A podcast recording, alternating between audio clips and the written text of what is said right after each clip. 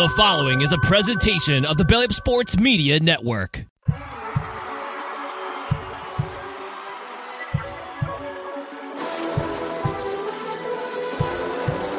Ball sends it over to Edward Robles. Go insert name FC.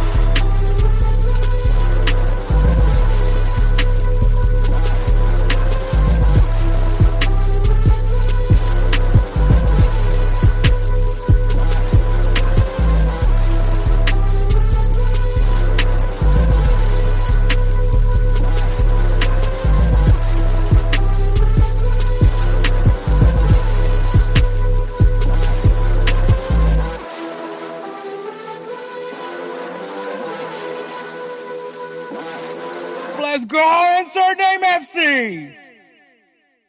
What is up, everybody? It's Hector Flores, host of the Insert Name FC podcast, a member of the Belly Up Sports Media Network. Joining me, as always, is my best friend and the other host of the show, Eric Robles, and update on the Timo Werner uh, joke. um, he hasn't yet to have scored a hat trick, so he he remains. Um, Hey, what's up, guys? And I'm getting a lot of slack for this, so I'm how taking has it. that been? I'm taking it. Y'all just keep tagging me, posting Twitter, X, Instagram. Man, y'all just y'all just going to town on me, man. Y'all just going. I, I mean, I take it. I take it like a champ. I'll be honest, but uh, I'm like, you, I'm just when like, you look back at that clip, man, like Oh, bro, when y'all posted that clip, when y'all posted that clip, I was like, bro, really? I was like, man, I was like, I swear, I was like, I was thinking even Spence was probably chuckling when he was doing that clip. Swear. I mean, well, he when he was looking at the clip. My bad, my bad. I was about to say, I'm I'm the one that does all that. I know, I know, I know, I know, but that's what I'm saying. I was like, I was like, I'm pretty sure even Spence was like chuckling at that. He was probably like, he probably even looked up anytime Timo Werner was playing and he saw all those misses, and I'm just like. Yeah, also Spen- Spencer having the realization that he probably could have texted me uh to not have to sing Peso Pluma uh, was probably also another funny moment. Um but but all right, so last episode I talked about how I'm not playing EA Sports FC until they fix that that uh that that stupid bug where I'm not allowed to continue on with my career mode. Um Oh yeah. So what ended up happening? Uh, I caved in. I was like, F it, I'll just start over again. Um, so I created a new career mode. I'm gonna start with the Houston Dynamo again. Um, maybe maybe not win, not try to win two MLS Cups. Maybe just win one. Actually, I might go for a three-peat. I might just do that. I might go for a three-peat.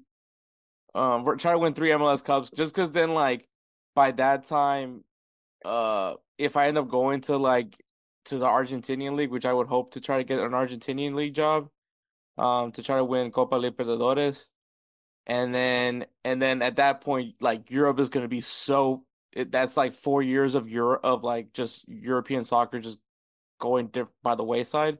So I'm assuming that like teams will be in certain will look certain different ways. Players won't look the same. You, you know the like the the rosters won't look all the same.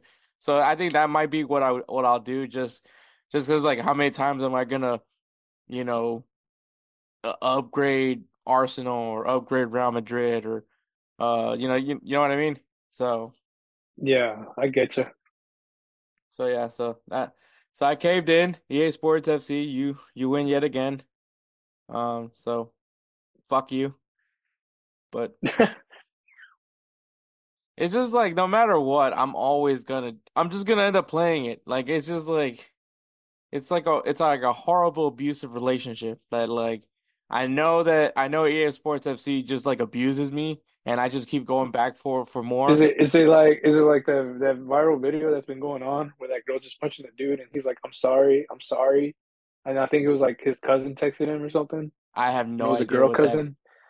I have You no haven't seen idea that video? Bro, it is so sad, dude. I was like, what kind I have never seen that? this video and nor do I want to see this video. It sounds that sounds like one, why is this being recorded? And two, Well, actually, no, it's good that's being recorded, but like, why is it being posted on social media? Because that obviously should be going to, to Clout. police. So, I mean, that's the only reason why clout and I mean, Yeah. dude, honestly, I'm just Bro, like, dog, I like, literally saw the dumbest shit ever. Um, you say? so there's this guy uh, on TikTok, like how he talks about how he's homeless. Um, he put it on TikTok that he was living in a store in his storage unit, and how like it's not that it's not it, you know it's more it's more affordable than getting an apartment. Um, we have access to this, this, and this. Um, we just have to like plan accordingly for food, and then posted it on TikTok, and and, and it's like like I'm not saying like you know I'm not saying that I'm judging that person for living in a storage unit. Look, like I get it. Like rent sucks. Like the, the property value has is not what it was from when our our parents were 30 years old. But Oh, 100%. But the fact and, and and I'm sure even during that time there was people that were struggling financially to the point where they were living in a storage unit. But the thing is, people, it's illegal to live in a storage unit, Yep. and It's- so. the, the thing is, I think they made it illegal back in the 90s because uh, because people were doing that. Like they were With, with that al- I being mean, the- said, though, with that being said, though, if it if it one if it's against the law, why are you putting it on a public forum, which is TikTok? You know, for people that don't understand what public forum means, and and and literally putting it out there, and it's like it's not difficult, especially if you're like geolocation. You know, if you put like your location, they're gonna know who. You, and then obviously, it, I think this person's actually pretty popular on TikTok. I guess because he's showing you life hacks of being homeless. Um, which that's can't believe I'm I'm using those words, but like, um, and once again, I'm not judging this guy. Like everyone, I understand. Like uh, the economy is where it is. Like shit, I'm still looking for work after being un I've been unemployed since July, so I can tell you for a fact. Like I've applied for, a, and it's like getting annoying now because like it's like people are like are talking to me as if like I'm not even trying, and it's like no, I fucking apply for a lot of jobs. Like I. I think in a week I have in just one week I've I've at least applied for over a hundred jobs. And and I get those dumb like unfortunately either I don't get a response back or I get a message about a job interview, never hear from them again, or or they I get that dumb email that's like unfortunately we moved on with another candidate. So, you know, it's just one of those things. It, I understand like it, it's rough out there. I get it. But like when you're don't post it. This is like like one once again this goes back to the whole thing where not everything needs to be posted unless this is his his shtick. It's just him doing stuff to piss everybody off, which is like um so that's one way to do it. And I think he also dropped another video where he was working at a hotel and they told him to throw away the food, but instead he like he stored the food and uh he kept so he, you know he kept the food so he can take it home. Um and then he goes on this whole video about it about him. He like he's at the dumpster like saying these motherfuckers can't tell me what to do and then he gets fired because of it. So because he posted it on TikTok anyways Yep. it was it was just dumb um but yeah social media dude it's it, it's it's it's ridiculous that's all I gotta say it, it's very ridiculous uh, but but yeah You remember when social media was just about keeping in touch with your friends? Honestly, that's all I really have social media. I mean, aside from obviously promoting the podcast, um, which if you guys haven't, if you guys been noticing, uh, the the shorts and reels have been getting a lot better in quality. So, and uh, you know, Someone's upgraded. no, I'm just literally just, and this is just me teaching myself. Like, it, it, my one of my family members was like, "Yeah, man, like, did you have to take a class on how to do that?" I was like, "No, I just, I just taught YouTube myself." certified. I just literally taught myself how to do it. Like I Google was like, certified. YouTube certified. Uh, not even. Um, I, it's literally CapCut. It's, it's literally that's what Oh, it is. okay. I it Okay. just, it's Well, just thank that. you, CapCut. Yeah, You know. Yeah, because it, it it has. I we have gotten a lot more engagement because of it. So that's pretty cool. Um, we I've seen an interesting like rise in in in traffic on, on the on the on the podcast social media. So it's pretty cool. Pretty cool to see. Um, but yeah, man. So this episode is we're gonna have our overreactions. We're gonna talk transfers. We're gonna have a headline that kind of involves well that that that kind of it does involve the African Cup of Nations. Um, we have an interview this episode Uh, one of like like you know I keep saying when I when I created the podcast, man, I had a list of of people that I wanted to bring on uh for interviews, and uh this guy is definitely was up there. Um, and that's Eddie Robinson. He's a four time MLS Cup champion. Uh, played for the Houston Dynamo, announced matches for the Houston Dynamo, pr- was pretty well involved with the Houston Dynamo after his career. So um, it was really cool to finally get an interview with him. And funny enough was uh, when I reached, so I found out that he he follows me on Instagram. Oh, for I- real? Yeah, I never knew that until he uh he he liked a pic he it, so I was you know obviously New Year's Eve I was at the Texans game. Uh, I posted a picture uh at the at the Modelo uh booth uh at the Texans game. I'm sure you I'm sure you remember that picture, Edward. Um, Oh yeah. so he liked it, and I was like, "Holy shit!" Eddie Robinson uh follows me on on Instagram. Never never knew that that that I never knew that. Um, and so I sent him a message. I was like, "Hey, man, would you ever want like I have a podcast? Would you like to come on, um, and, and do an interview?" And he's like, "Yeah, let's do it." And so if I realized it was gonna be that easy, um. you were like, oh, I would have done this a long ass. time ago. So I didn't realize it I was this easy, it was gonna be that easy. So um, I mean, I, I guess you I'll could be- flat, be- throw a little dunce hat on me right now, just because like derp, derp. It's like well, it's like when you well, I guess it's not the similar thing, but it's like when you have a crush on a girl and then you like you know it's that it's all the way till like your senior year of high school and you realize that she had a crush on you this whole time, and you're like, fuck, I could have. You know, if I would have just like figured that part out, I probably would have. This whole thing would have been a lot easier many- than what it is now. How many of those did you tell me that I had? I remember that. You always told me, hey, so this so and so, and I'm like, ah, I think that's just high So school. just- in, I think that's just high school in general. I think all of us have had that few people that have had a crush on you that you also did have a crush on them, but you just didn't. One, It just never panned out. It just never panned you, out. we just never knew, and we were just moronic. Uh, also, I'm like very, very oblivious, uh, and Edward can tell you that for a fact. Um, Man, you're talking about the other guy who's oblivious. The fuck? What the fuck you mean? Edward can tell you that. okay, that's true. That's true. I guess if you had to ask our other friends, um, they would be the ones Yes. that would have to tell you guys that. But, um, but yeah. So Eddie Robinson, we got an interview with him. Um, obviously, by the time this episode drops, it is go- now we have the round of 16 for the African Cup of Nations. So, uh, we're gonna have Moussa come on, uh, talk talk about part of the group stages. Um, it's gonna be kind of different because like I'm the because of scheduling, um, we're gonna have to record before the final group, the the last two groups play.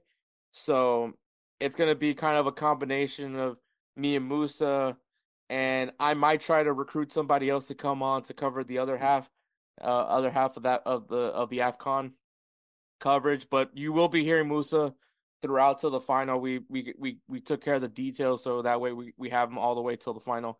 Um, but but yeah, so Av AFCON with Moussa maybe might have somebody else there with uh for the for that other half of the coverage, but that will be available this episode as well.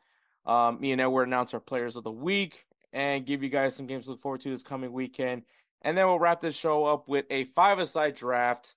Um, hopefully it does not bring you down like our 303 down did uh last week. Oh man. Um, um, and the um the Rip topic is potential biopics. So, uh, last this last year it was it was an interesting year for biopics. Um, I think I got to watch a few of them, in, you know, in the past year. Um, there's one specific movie that did inspire me to want to do the five-a-side draft. I will mention it when we get to the five-a-side draft because I don't want Edward um taking my picks. So, because it might oh my god. like I'm because I'm I I just don't want. I mean, Edwards probably getting the first. Edwards is going to get the first pick because of the fact that like he's won every single majority. Okay, not every single, but has won majority of the five-a-side drafts. Um, so I think the o- the only one I won was uh the cameo appearances. Oh wow. That's the only one I won. Uh, people found Edwards list uh, like uh, they found Edwards all time crush list horn uh like better than mine. So they were they found Edward to be more hornier than I was. Um, Jeez. uh, what what else was what else did we do? Well, actually, Kelsey won the first ever five aside draft, which was the video game characters one. Um. Anyways, yeah. So, did we do anything else? I, I can't remember off of the, uh, but just know Edwards won most of them. Um, and uh, even even though I won the cameo draft, freaking Nick Swisher liked our picture. So- oh yes. so I think that's a win. That's a win in my book, man. That's a win in my book. so it was like who really won that one? so yeah, that's uh I that was interesting. I got Nick Swisher. I got I got a bro to like it. That's awesome. Yeah, that, that was pretty awesome. But all right, so that so that like I said, uh, overreactions, transfer talk, uh, hot headlines, Eddie Robinson, African Cup of Nations, Players of the Week, games to watch, five aside draft. This is going to be a really fun episode. I think it's going to be a good one. So we're going to go ahead and take a break and then go right into our overreactions from this past weekend. Hey everyone, it's Ryan from No Credentials Required to talk to you about one of our newest partners at Belly Up Sports, SeatGeek. Yeah, live sports is great on television, but the feeling of being at the arena is a priceless experience. That's why our friends at SeatGeek are there to help you find the best tickets at the best prices. Not only can you get tickets to sporting events, we can also get tickets to concerts, comedy shows, musicals, and more. Search for your desired event now at SeatGeek.com, enter promo code BellyUpSports at checkout, and you save 20 bucks off your first purchase. SeatGeek. Life's an event. We have the tickets. All right, guys, make sure you guys follow us on Instagram, Twitter at insert name FC. Shit, I just said Twitter. X. Um, at insert name FC. Also, check us out on TikTok at insert dot name dot FC. Um, obviously, subscribe to YouTube. Uh, you guys know that we're having the Jersey bet, which is if Sevilla and Olympique Lyon avoid relegation, we will do a jersey giveaway. It's going to involve YouTube, so go ahead and follow us. Follow us also as well um, over there on YouTube. Insert name FC. You'll see it. It's it's very obvious which one it is. Um, so you know, make sure you guys do that as well. Um, also, you can find us on Threads. We're trying to little bit trying to post more on on Threads. I keep forgetting about it from time to time. Also, Facebook. Facebook. We're we're also trying to be more active on Facebook again as well. So, because you know, apparently we need to start being more caring of Facebook. So I'm sorry, uh, sorry, Mark Zuckerberg. Um, but yeah, all right. Overreactions from this past weekend. Uh, Edward, you, what's your overreaction? Uh, so my overreaction, and I mean it was pretty funny the way you reacted, because I kind of I kind of expected it, to be honest. But basically, my overreaction is the the Spanish Cup, the Atletico Madrid versus Real Madrid match.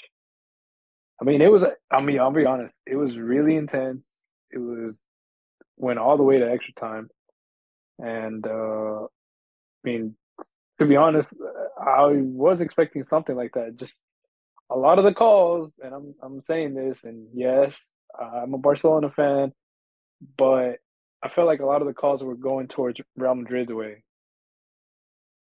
And I feel like this is kind of ironic that the the guy that whose team got caught paying refs are trying to accuse my team. if you hey, if you would have seen this one video that uh that got posted up online talking about like you know when they uh when they start announcing like the players for the teams, somebody actually put refs as like the starting eleven. Look, I was like, bro, I, I've seen this like, shit time and time again. It's it apparently it it also happened it also happened recently as not not just in the Atletico Madrid game. Um, it also happened in in their last match as well, where people were were um. See, I mean, Real Madrid were down two. the- Real Madrid was down two know- nothing. Um, and then they ended up winning three two. I think there was like a VAR goal that was taken back, and then there was a VAR penalty that was ta- that was given to Di- the Oh, Real Madrid. yes, the the Almeria game. Are you talking about the Almeria game? Yeah. Yes, too. That one. Yes, I actually saw the highlights for that. Yes, there's a preview- and, and okay, for people that are gonna be like, "Oh, Hector's Look, in look, denial because okay. he's no, no, no, blah, no, no, blah, blah, no, no. stupid Okay, Real Madrid here, here. Look, look, look, look, look, look, look. I'm gonna tell you something. The You didn't even let thing me say what I was gonna say. no, well, let me let me try to finish that one off on my side. The players were tired because I think what the Spanish Cup was after or before the Almeria game, right? Yeah. Or was that after? Yeah. So I understand the Almeria had the advantage because they had fresh players. They they they didn't have like all this tired shit. Bro, I bet you Luka Modric was tired as hell. Toni Kroos was tired as hell. Everybody was tired as hell. I I'm not even going to deny it. But there was, like I said, there was moves. And yes, on both of those games, it was kind of like pushing towards Real Madrid. Now, just because I'm a Barca fan, but I do see, like I said, I, I do see where you're coming from too. But go ahead. No, I, I've I, like I've joked like I know people are gonna be like, oh, because and of course he's an Astros fan, so he he must. What, what, is what is it? What is that? No, I'm just saying. People are like, oh, you know, this guy's all all all, all like trying to be all like passive about being about being cheating. Look, I'm not. I'm not saying that. Like I've said plenty of times on this on this podcast that I was like, I know that the refs favor Real Madrid. I have said that more than times than anybody. I've said it. I was like, yeah, the refs definitely helped out on that one. So like I I've never Oh, sugarcoated man. about, you know, especially like the help that Real Madrid has gotten for the refs. But I also mentioned that Barcelona also does get a lot of help from the referees as well. If anything, the only one from the the, the big three of of uh, La Liga, sorry Spencer, um, from La Liga is that Atletico Madrid is the one that gets the raw end of the deal because they don't get referee help. Um, and, they got they got that's what that's where you get Diego Simeone who like literally will actually scream in the ref's face and will start doing Yeah. the whole DX suck it thing and will just he'll go crazy. Like yeah, he, he, they, you that- have to like if you're a referee, you just have to worry about the about the Diego Simeone theft there. So I mean, yeah, like pretty much, dude. Yes, So I mean, like I, but trust me, I, and, and it's not even just like Real Madrid and Barcelona. Like it's even like even in like the top teams in in in the English Premier League, the top teams in Serie A, like eh, Bayern Munich is definitely Bayern Munich is a whole different other discussion. I don't know who, I don't know what's what's happening there, but I mean I feel like Bayern Munich is just they might as well just name it instead of Bundesliga they should just Bayern Munich League. well, not not the way it's going right now so far. This No, season. not right now. Well, that's what I'm saying. Like right now, even with the season, even with um, help, they're still really not doing well. Yeah. So I mean, do I think that do I really like ten tenfold had on or off? What I don't care what you want to say. Is Real Madrid getting help from the referees? Probably, probably. I mean, they just didn't get caught. I, and I and I've said it like I don't like Barcelona with Barcelona getting caught on the whole thing for like you know paying for paying referees. I'm like I'm sure that they're not the only team. It has been going on for years. Juventus got got heat uh, got got hit with it as well. AC Milan got hit with it as well a few years ago. Like it, this is literally everyone does this. Like it is just plain and obvious. Like I don't argue for it. I don't argue towards it. I don't argue against it because unfortunately there's no one that plays the game cleanly. Even I, I make fun of financial fair play because I think it's a joke because clearly it, it's not it's not hap- it's, it's not being at least like well done. Like I mean, like they're not protecting it very well. Like Juventus getting caught for financial fair play too, I think was was a crock of shit, especially when you have teams like Manchester City that you know went and got the best center back in the game, you know, in right in front of everybody's eyes. But it's and then like you and I, oh my god, when we po- when I posted the whole Newcastle when you and me were talking about how like Newcastle hasn't spent anything. Oh, Oh, my god, did our did I get like how many times I don't know how many messages that I get was have you ever heard of financial fair play? And I was like, have you ever heard of Manchester City? Have you ever heard of Liverpool? Have you ever heard of Real Madrid?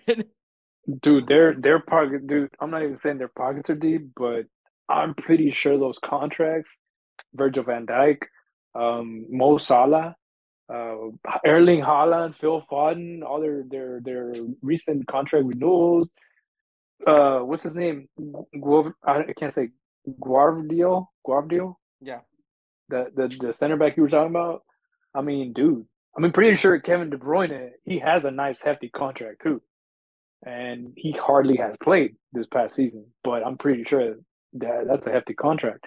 And I mean, that, that's the thing. Those contracts, and then for them to have those love those type of players, I'm like, bruh, like that that's insane. And I understand it. Um, that when a when a team goes up from a division, they get like, okay, you get this much money from the league and the sponsors and all this stuff. So it's a big growth, so you can spend it. And then same thing with ownership, like you get to spend it. But for some reason, we we we just don't know why Newcastle hasn't really. And I understand like FIFA fair play, but we just haven't seen besides Isak, like we haven't seen this up and coming or, or maybe uh, some big name that's been like, like, their biggest purchase recently was Sandro Tonali, but like yeah, but like I said, I like, and that's not here or there. But I'm just saying that there's teams that do some shady stuff, and I'm not shocked that they do, and I'm not shocked that if my team's involved with that as well, because once again, Fiorentino Perez. That's all I gotta say. Um, that lovable but punchable face guy. Um, all at the same lovable, time. I, I have I have mixed feel, I have very mixed feelings about about Fiorentino Perez, and and everyone knows that. But uh, but yeah, so um, that's a pretty good overreaction. You definitely got me a little heated from that one, but that's all good. um, so my overreaction is uh, is you know it's it's a, it's the end of an era, a very special era that me and Edward both have experienced in our in our football and lives. Um, and and now and now we just a new team has now joined the members club of teams that have fired Jose Mourinho. Um, oh yeah, what a what an era to to end. Um, is he gonna get a job somewhere? Probably. I mean, it's Jose Mourinho. It's, is his game? Some people are saying, "Oh, it's because his tactics are washed." It's like Man, I don't think so. It's just like it's it's the it's the cycle. It's the cycle with Jose Mourinho. He he's like put take you know gets control of the team, does what he needs to do, signs players, signs players that he doesn't play. You know, uh, causes controversy at some point. I don't think there was any controversy at Roma. Um, I mean, there's now going to be a controversy now because Romelu Lukaku was hoping to stay in Roma, and now without his guy, he's well, now he has to resort to going back to Inter Milan or Chelsea. I don't know. I don't know where he's at technically. I just know he was at yeah. Roma. But uh, but yeah, man. Um, but there's a cycle. I think I don't know. I don't know what's the. I don't know how long he usually lasts in these teams, but I feel like three years is usually a good number for him. Um, which I think technically he did do three years at at Roma. So yeah, this is pretty much up to up to where he usually what he usually does. Um, and like I said, me and Edward can both speak on it because we we've had team we've supported teams where Jose Mourinho managed. Obviously, Edward had uh had uh Manchester United. I had Real Madrid. Um, did, was there some good that came out of it? Yeah. Was there some bad? Definitely.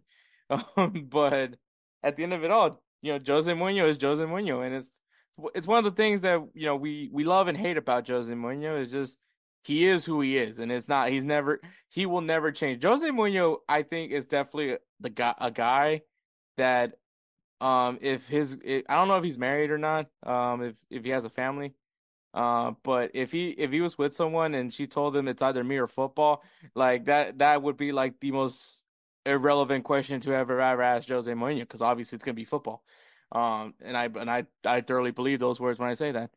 Um, but yeah, man, Jose Mourinho, he is no longer with with, with Roma. Um, he did get offered a job with over in the Saudi league, but um, I'm just gonna say this, Edward, and it, tell me if if you agree or not. I think for the best interest of the Saudi league, I think you stay away from Jose Mourinho. Um, and it's not because of him as a per like him as a coach or a person, but this man will bash you. No, yeah, he will. So, but he if, will. If your league stinks, which I mean, I'm not saying that the Saudi league stinks or not, because you know, eh, there. But obviously now there's a trend now where players are wanting out of of Saudi Arabia.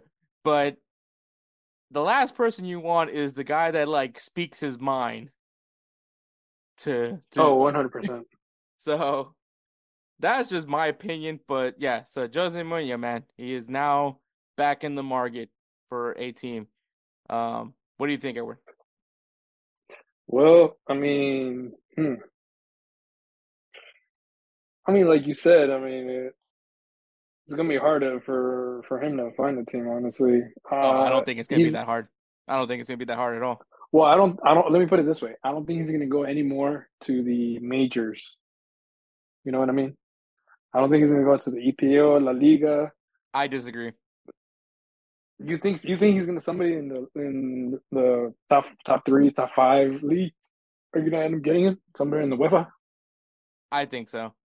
I I I think Okay. that Okay. it, it, Jose Mourinho is the ultimate break glass in case of emergency type of guy. Because I mean, think about it. When he came to Manchester United, break glass in case of emergency, bring Jose Mourinho. Um, technically, he's the only one to have won you a trophy. So, well, I mean, I guess, I guess now Ten Hag has the uh, Carabao Cup. So win. Um, but Yeah. I don't know. Would you rather have the Carabao Cup or the Europa League? Uh, I, I'm just I'm just gonna ask that on that one. Uh, but no, I think that there I think that there's going to be a team. There is going to be a team that will want to bring in uh Jose Mourinho, especially if things aren't going too well with their current coaching situation. Um, will that be in the Serie A? I don't know. Will it, like right now, there's not really like a top team right now that at least like a power power top team right now. Oh well, I guess maybe there's one team, and uh, but I just don't. Okay, the reason why I'm not entirely sure that it might it, it would happen is because of the fact that like I don't think Tuchel's doing that bad of a job at Bayern Munich. Um, so I don't think Bayern Munich could be a possibility because, like I said, they're they're only seven points behind Bayer Leverkusen. I think they still have a game at hand. So if if Bayer Leverkusen and Bayern Munich play and Bayern Munich wins that game, that does shorten that get gets them a little bit closer to the top spot for for uh for the Bundesliga. But I mean, Borussia Dortmund, how happy are they with that current with their current coach right now? I said some really mean things about him. So, uh, but is Borussia Dortmund desperate enough to bring in a Jose Mourinho? That's up to question. But I think that that's that's uh, that's.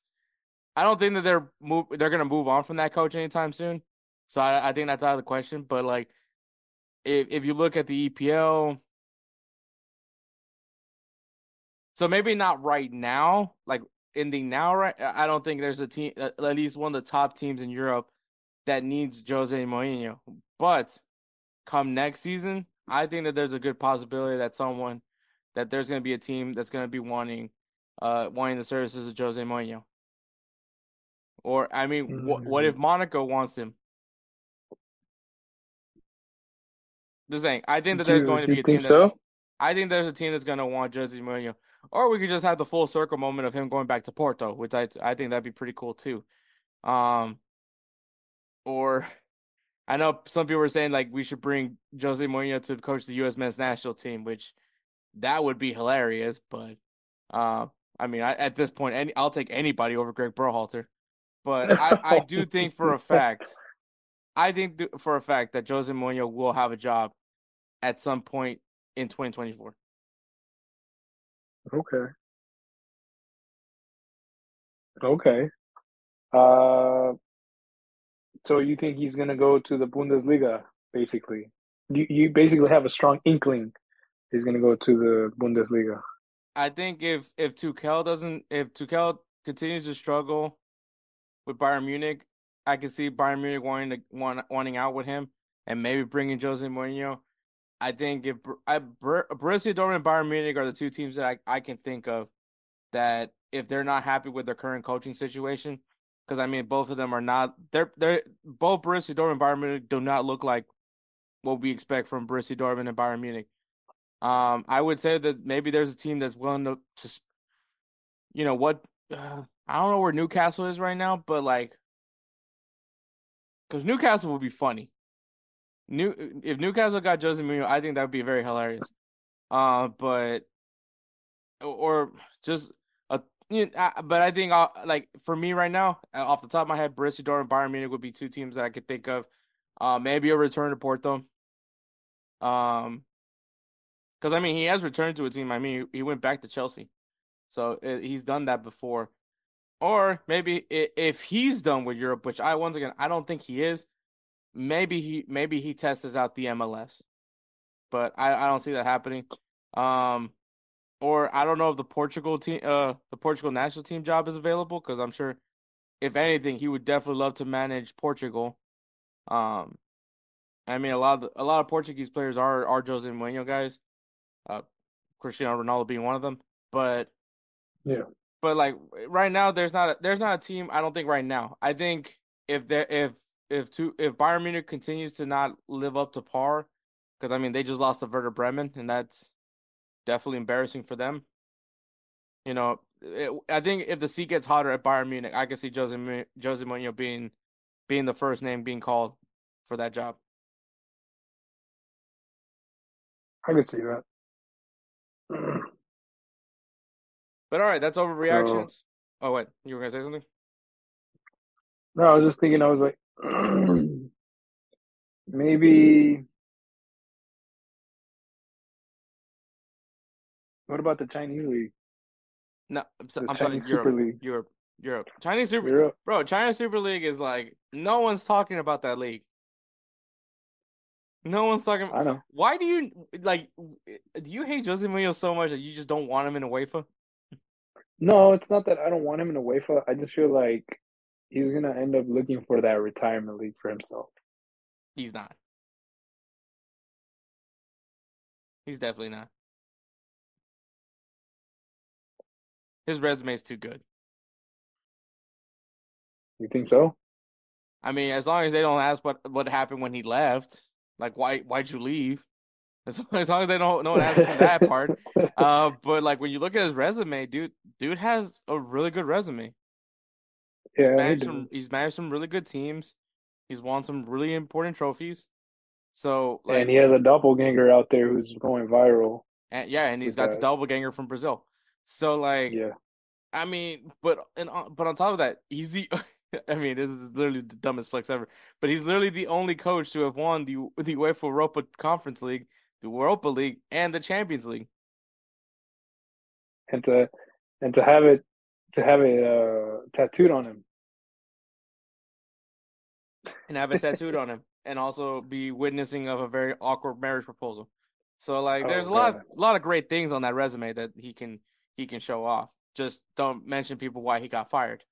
Um, but you know, the only thing that also you got to take from it is just now it sucks for Romelu Lukaku because now he doesn't know where he's going because, you know, he this guy was hoping to stay at Roma because he would be able to continue because he's a he's a Jose Mourinho guy. Um, yeah. And so like that was literally the reason why he came to Roma, and now that Roma, you know, fired him, now it's like where's he gonna go? Is he gonna go back to Inter or is he gonna go to Chelsea? I think he's is he officially with Inter? Or did Chelsea send him back out on loan? Uh, I think they probably sent him back out on loan. Yeah, so it, it's it's it's gonna be an interesting situation there for for Lukaku as well. But all right, transfers, transfers. Uh, Jordan Henderson becomes the first player to leave the Saudi league. He terminated his contract with Al Ettifaq and has now joined Ajax. So he is back in Europe. That is going to be so weird to see him in that Ajax jersey, but um but he was one of the first players that you heard a lot of, of him not necessarily being able to he didn't he wasn't a fan of the weather um and, and I guess he wasn't also a fan of the customs. Yeah, he wasn't a fan of the customs, specifically his wife. Um, so yeah, so yeah, now he's now he's in in in the Netherlands. So, which I feel like that's a complete like 180 compared to to to, to Saudi Arabia.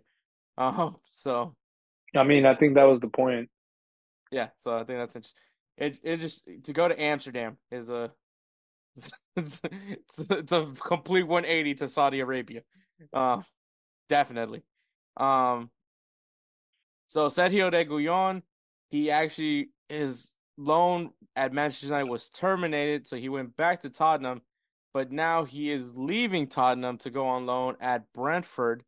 Um, so So there's that for him. So I well, I mean, he's getting he's getting burned, and that's as a player, that's what you want. No, yeah, definitely he's playing. He's gonna get playing time, but it's just like like like if you think about it, let's put it this way, and okay, this is kind of like so. Even though let's put it this way, he's not playing for the for the basically the team that owns him.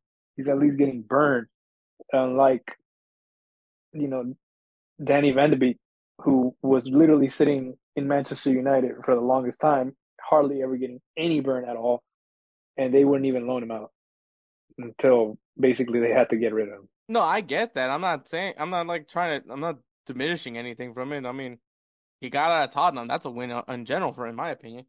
But like, just but it's just like this guy is not getting a chance to really show what he can do. Like Tottenham went and got him.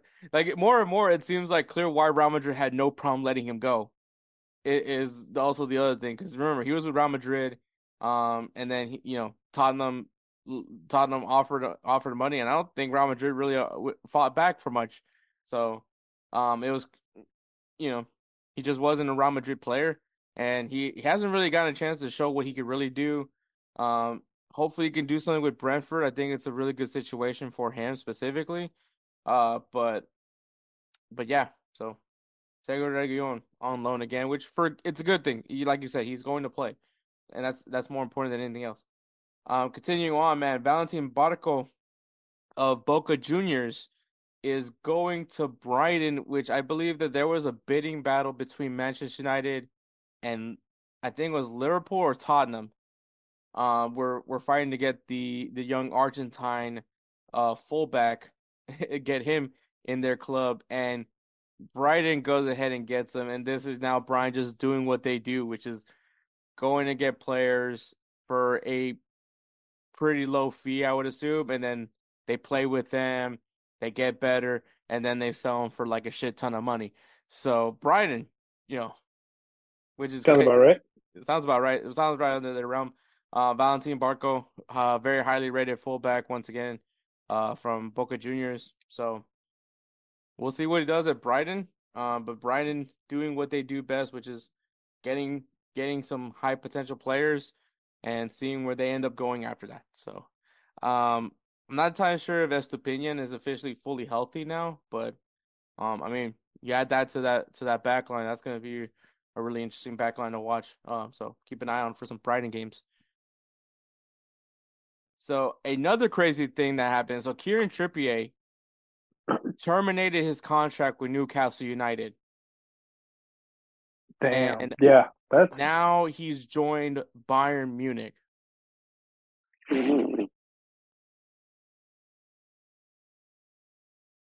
Damn. He he just got I think he just got tired of uh, Is Bayern Munich just getting any guy that played with with Harry Kane? Maybe because now you got Dier for some weird reason, um, and now you got Kieran Trippier, which I mean, like, dude, how many fullbacks do you fucking need? I mean, to be honest, Trippier is actually a pretty damn good fullback, though. He is a good fullback, but like, I mean, you have. I mean, I understand Alphonso Davies is on the left side, and I know that there's rumors that he's not he had he's not signing a new contract with them because I think that there's there's a lot of rumors of him going to Real Madrid. Um, I mean Benjamin Pavard I know is not there anymore. I could be wrong with that one. Um, but yeah, it just seems like there's always a lot of fullbacks in Bayern Munich, in my opinion. But but Kieran Trippier, uh, yeah, he he he's uh he's he's he's it's an interesting situation though, because I, I thought that he was generally happy at Newcastle. Obviously, he was the captain of Newcastle at one point. Um, but I mean, I guess you never really know what's going on, or maybe it was just he wanted to reunite with with uh, Harry Kane. Um, probably was the other thing. So, but now he's reunited with his boy. So we'll see what Bayern Munich does now. Do they do that? Do they now have the team that's needed to get closer to to Bayer Leverkusen? I mean, the thing is, I think that's exactly what they're looking for. They're trying to feed Harry Kane. And if you think about it, Trippier is more of that kind of player where he'll uh he'll go all the way up, center the ball, and who's going to be there? Harry Kane. All right, so there's a, a little little update. Um, so we were under the impression that Kieran Trippier's uh contract termination with Newcastle United was finished, but apparently it wasn't. And apparently he's still with Newcastle United. He didn't move to to uh to Bayern Munich. So basically all that was for naught.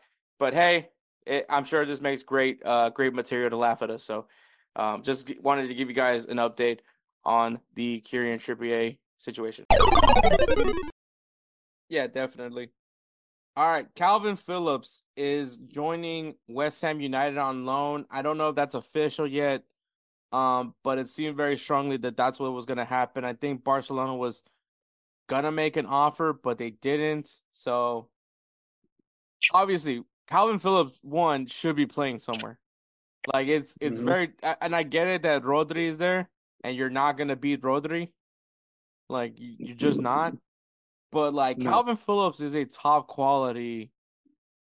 Okay, maybe not so much a top quality, but now he's a quality defensive, you know, defensive midfielder. Like he's a very good six. Um, and it's just it's just crazy that Manchester City went and poached him from Leeds United. Probably also one of the reasons why Leeds just ended up falling apart was was the loss of Calvin Phillips as well. Aside um, aside from other things that also happened with them, but like for him to go to Manchester City and just not play.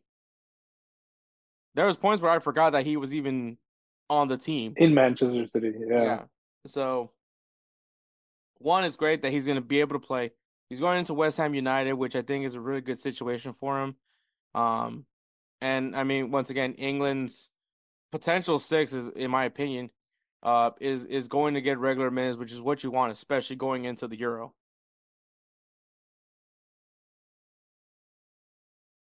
Yeah, I mean, maybe he just. You really think? Uh, okay, so him or Declan Rice? What do you think? I mean, I'll take Declan. Uh, definitely Declan Rice. Yeah, see, yeah, see, see. So I mean, But you still need him to play. Like he's gonna come in, and you know he still has to come in the bench. yeah, true, true. I mean, but who else is in that midfield? I mean, Jude Bellingham, Mm, Declan Rice. Well, Jude Bellingham is more of an attacking mid. It's Declan still Rice the fucking midfield. center. I said midfield. Yeah, but I'm I'm over here thinking like the Yeah. exact same position as him. I'm not talking about CDMs. I'm talking about the midfield as a whole. Uh, It's like who's Jesus, Jesus Christ, Edward. All right, uh, Jude Bellingham and, and and Declan Rice. I would assume is so far. Who's that? Who's that third guy in the midfield for for England? I I really don't keep up with England to be honest. Um, uh,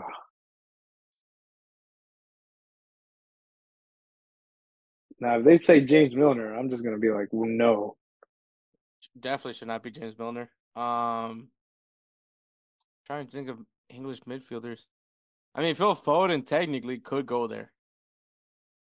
They always put him in the left wing. Yeah, that's that's uh that's the whole pitch of it all. Um, but then again, you have Jadon Sancho and and Bukayo Saka now, so And then you also have Marcus Rashford, who he plays in the wing sometimes. yeah, I don't think we're gonna see much of him. Yeah. All right, English national team. What was the last roster they had? Last. row. This is great. Wait, what about what about what about no no no what about about that young kid, the one from Arsenal, the one you were all Kurt uh, Curtis Jones? No. Um not Curtis Jones. Uh Smith Rowe? There you go, Smith Rowe. Dude has That's not been was playing. Okay. Well, I mean, I'm just saying. So their last, their last, Um, oh, uh, they, I guess they they do like a a dual eight thing because they had Trent Trent Alexander Arnold in the in the midfield. What? Yeah, I mean that was the North Macedonia game, so I don't I don't think that one should count. Let, let's see. Yeah, I think they were just trying out. Hey, can you think you can play this game? Yeah, sure. Yeah. No, I mean I've been seeing I've been seeing Trent Alexander Arnold play more in the in that in that side. Oh yeah, I mean there's there's Jordan Henderson, but I don't think that that they're gonna call him anymore. I no, mean, they really have been using Trent Alexander Arnold in the midfield. Conor Gallagher. Well, yeah, I don't think he's getting. no, but uh, now that he's in uh, Ajax, they might use him. Yeah, but not as a I mean, starter. they kept using. Him. Yeah, I mean, he'll come in, burn, um, or maybe he'll start and let let uh, what you call it, Calvin Phillips come in later on. So you would have a midfield of Declan Rice, uh, Jude Bellingham Jude Bellingham, and and Jordan Henderson. Yeah, doesn't sound too bad. I mean, I guess it depends. It well, I mean, I I'd rather use Phil Foden in that in that midfield, especially with, with the options I have on wing in the wings. Um, especially the way it looks like. Uh, it looks like Jadon Sanchez got his groove back. Yeah. So we'll, see. Anyways, um, and then the last transfer news: um, Andres Guardado is leaving Europe. He is no longer the captain of Real Betis. Um, he is set to return to Mexico and play for Club Leon, which I think that Atlas you missed a prime opportunity to bring back your king, um, Or your Prince, your prince. or-. Yeah, I, I, I, can't believe that. The, like, I, I, I understand that Liga MX is like there's literally no loyalty. there's like zero loyalty in that league, but like, come on, man. This is when I think of when I think of Andres Guardado, I think of Atlas, and so Yeah. like it's just it's just it just baffled me that like he didn't end up going back to Atlas. Like, I think that would have been so cool to see him mean, back with that. He team. he might he might I mean he might just play one year with Leon and then later on he might be like I want to do my retirement here with Atlas. I mean, maybe That's the thing, though. maybe maybe And- maybe that's that possibility. And, and that's the thing with the Mexican football too. Like they'll they'll allow you to do that. Like their players, they allow them to do that. Like they're like, okay, yeah, sure. Like one more year, you know, they'll go ahead Dude, and have. they'll, I mean, they'll look at loan you to your rival. yeah, yeah, Or friggin' friggin' uh Tigres and Club America. They're like literally a a the, the a center back from Tigres was loaned out to America. So oh yeah, so I mean like yeah, uh, Liga Americas is a weird league, but like I don't know. I just feel like it would have been cooler to see him in an Atlas uniform than than Club Leon. I mean, Club Leon has some really nice jerseys. Not saying anything, especially especially with that Call of Duty Charlie uh collaboration that, that they just dropped. oh, yeah. those those jerseys are sick. Uh maybe maybe one day I'll buy one of those. Um but but yeah, nah dude. Eh, yeah, Club Leon. I mean, Club Leon's obviously a really good team. Maybe Atlas maybe right now it's not looking that great in Atlas. Um I mean, I haven't really heard much from them since they won the back-to-back year, the back-to-back uh the the Apertura and the Clausura in the same in the same cycle. So, I mean, maybe maybe maybe that's the reason why. I mean, Club Leon is always a, a team that does pretty well in Liga MX as of recently. Um, so maybe that maybe there's that reason to it, but yeah, it just feels weird to see him not in in the Atlas uniform. But you know, it's gonna be an amazing reception that he's gonna get probably at every stadium because it is Andres Guardado. So Yeah. a really good player, a player that I really enjoy watching. Um, as a even as an American and and a Salvadorian, like probably one of my favorite players to watch from from Mexico. Um, so that yeah, but he's back in Liga MX. He is done with Europe. Uh, but what a time for him in Europe, man! Definitely a, a good a good representation of what Mexican players can do uh overseas, and I think he, he he's definitely that that that def definitely that great representation. Because I mean, when he left to go and play for I think it was Deportiva Cortuna, La Coruña. Coruña. I don't know why I don't know these names. They're well, they're they're definitely not in League Two anymore, in La Liga Two. No, they're yeah, I know. They're But uh, they fell off real bad. Um, but but yeah, man. I mean, like as soon as he came to Europe, he he never went back, and I think you know he was very he was viewed and not not just come like it's not like he was just playing on the bench, which is what happens with especially with a lot of these American and and the Mexican and you know all these players from Concacaf because there's obviously that disrespect for Concacaf. Um, but he was playing. I mean, shoot, the fact that he was the captain of Real Betis is just and it, it kind of like uh, so Edward, you could tell me if if I'm off on this, but I think Andres Guardado, his relationship with with Real Betis is going to be one of those strong relationships that for years to come where he can go he can go to Sevilla whenever he wants and he he's going to be given that that I would say red carpet treatment but let's be honest it's going to be that green carpet treatment over there in Real Betis kind of Yeah. similar to what uh Gonzalez has with with Cadiz Yeah, exactly. because they Cadiz loves Mágico.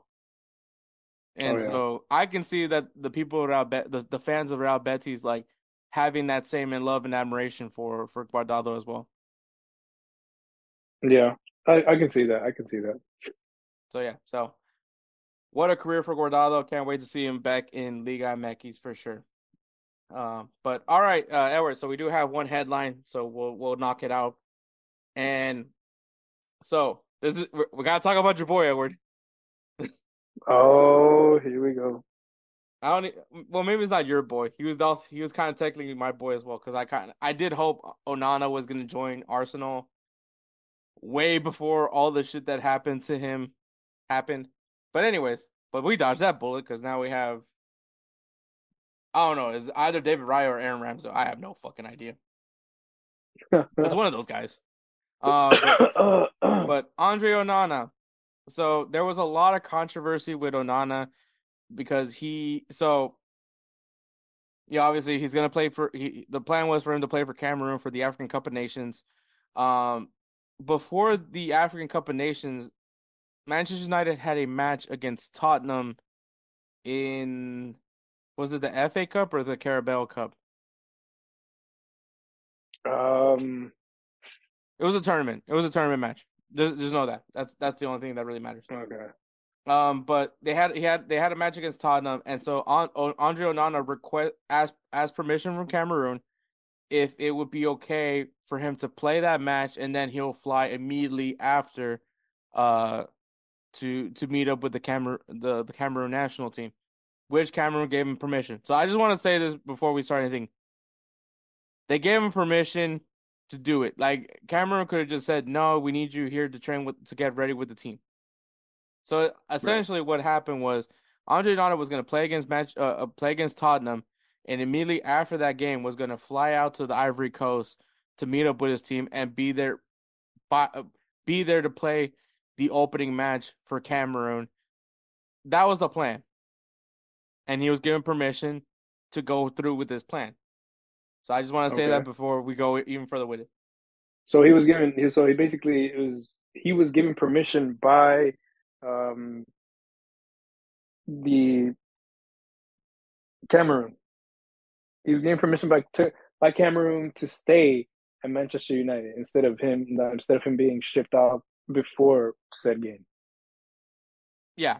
So, but once again, they're they're they were cool with it. So immediately after the Tottenham game, and I mean we saw it because it was all over his social media. He gets on a private jet and flies straight to the Ivory Coast. The thing that happened was there was some issues where he couldn't necessarily land in the in the city that his team was going to play in, so he had to land in a different location and then had to drive over to to where the team was.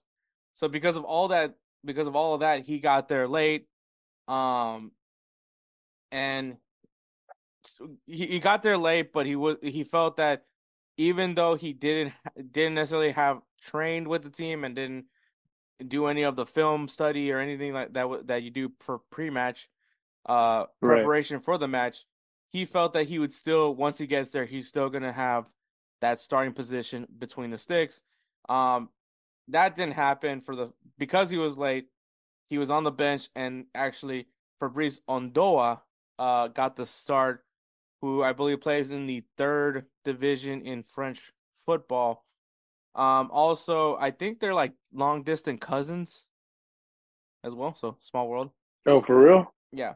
So Fabrice Ondoa got the start of that game, and um, you know, every, you know, everyone was he. I guess it was he gave off some vibes that it was clear that he was not happy with that decision. Once again, you I- and I get that like you got permit. Like I'm fine with the permission part. Like you you were under some certain circumstances that got you there later than what you thought you were gonna get there to the Ivory Coast to be with your team. that it, it, it happens. It's life. You know, we all deal with delays. We all deal with, you know, obstacles that happen, especially during travel. I think the part where I'm I'm kind of like off with him is you thought that like even though you got there maybe like a little bit before like the night before I, I don't know when exactly he got there but I, i'm assuming it was the night before you have done zero prep work with the team you have done basically you're you're you're actually saying that you would you're still the best goalkeeper on the team with zero preparation for that first match yeah that's uh that's tough, honestly. Like he didn't prep, no training. Basically, you're playing. Let's put it this way: you're playing cold. You're not warmed up. You haven't done like the proper goalkeeper, you know, stretches, training, what have you. The, the night or the day before, um, you are you're not relaxed. Your mindset's probably out of whack at that point um, you're not well rested. Um, so yeah, you have a lot of things going against you, even though you may be the best goalkeeper for that national squad. Maybe, like I said, maybe it's just a lot of things. I'm pretty sure that the coach took into consideration, besides the fact that he was late. So yeah, so that first match again, uh, for the opener for the African Cup of Nations was a one-one draw against Guinea. Um, so there was a lot uh, like i said there was he you know so it was clear that he wasn't happy with with the decision. And so he uh he spoke to the media.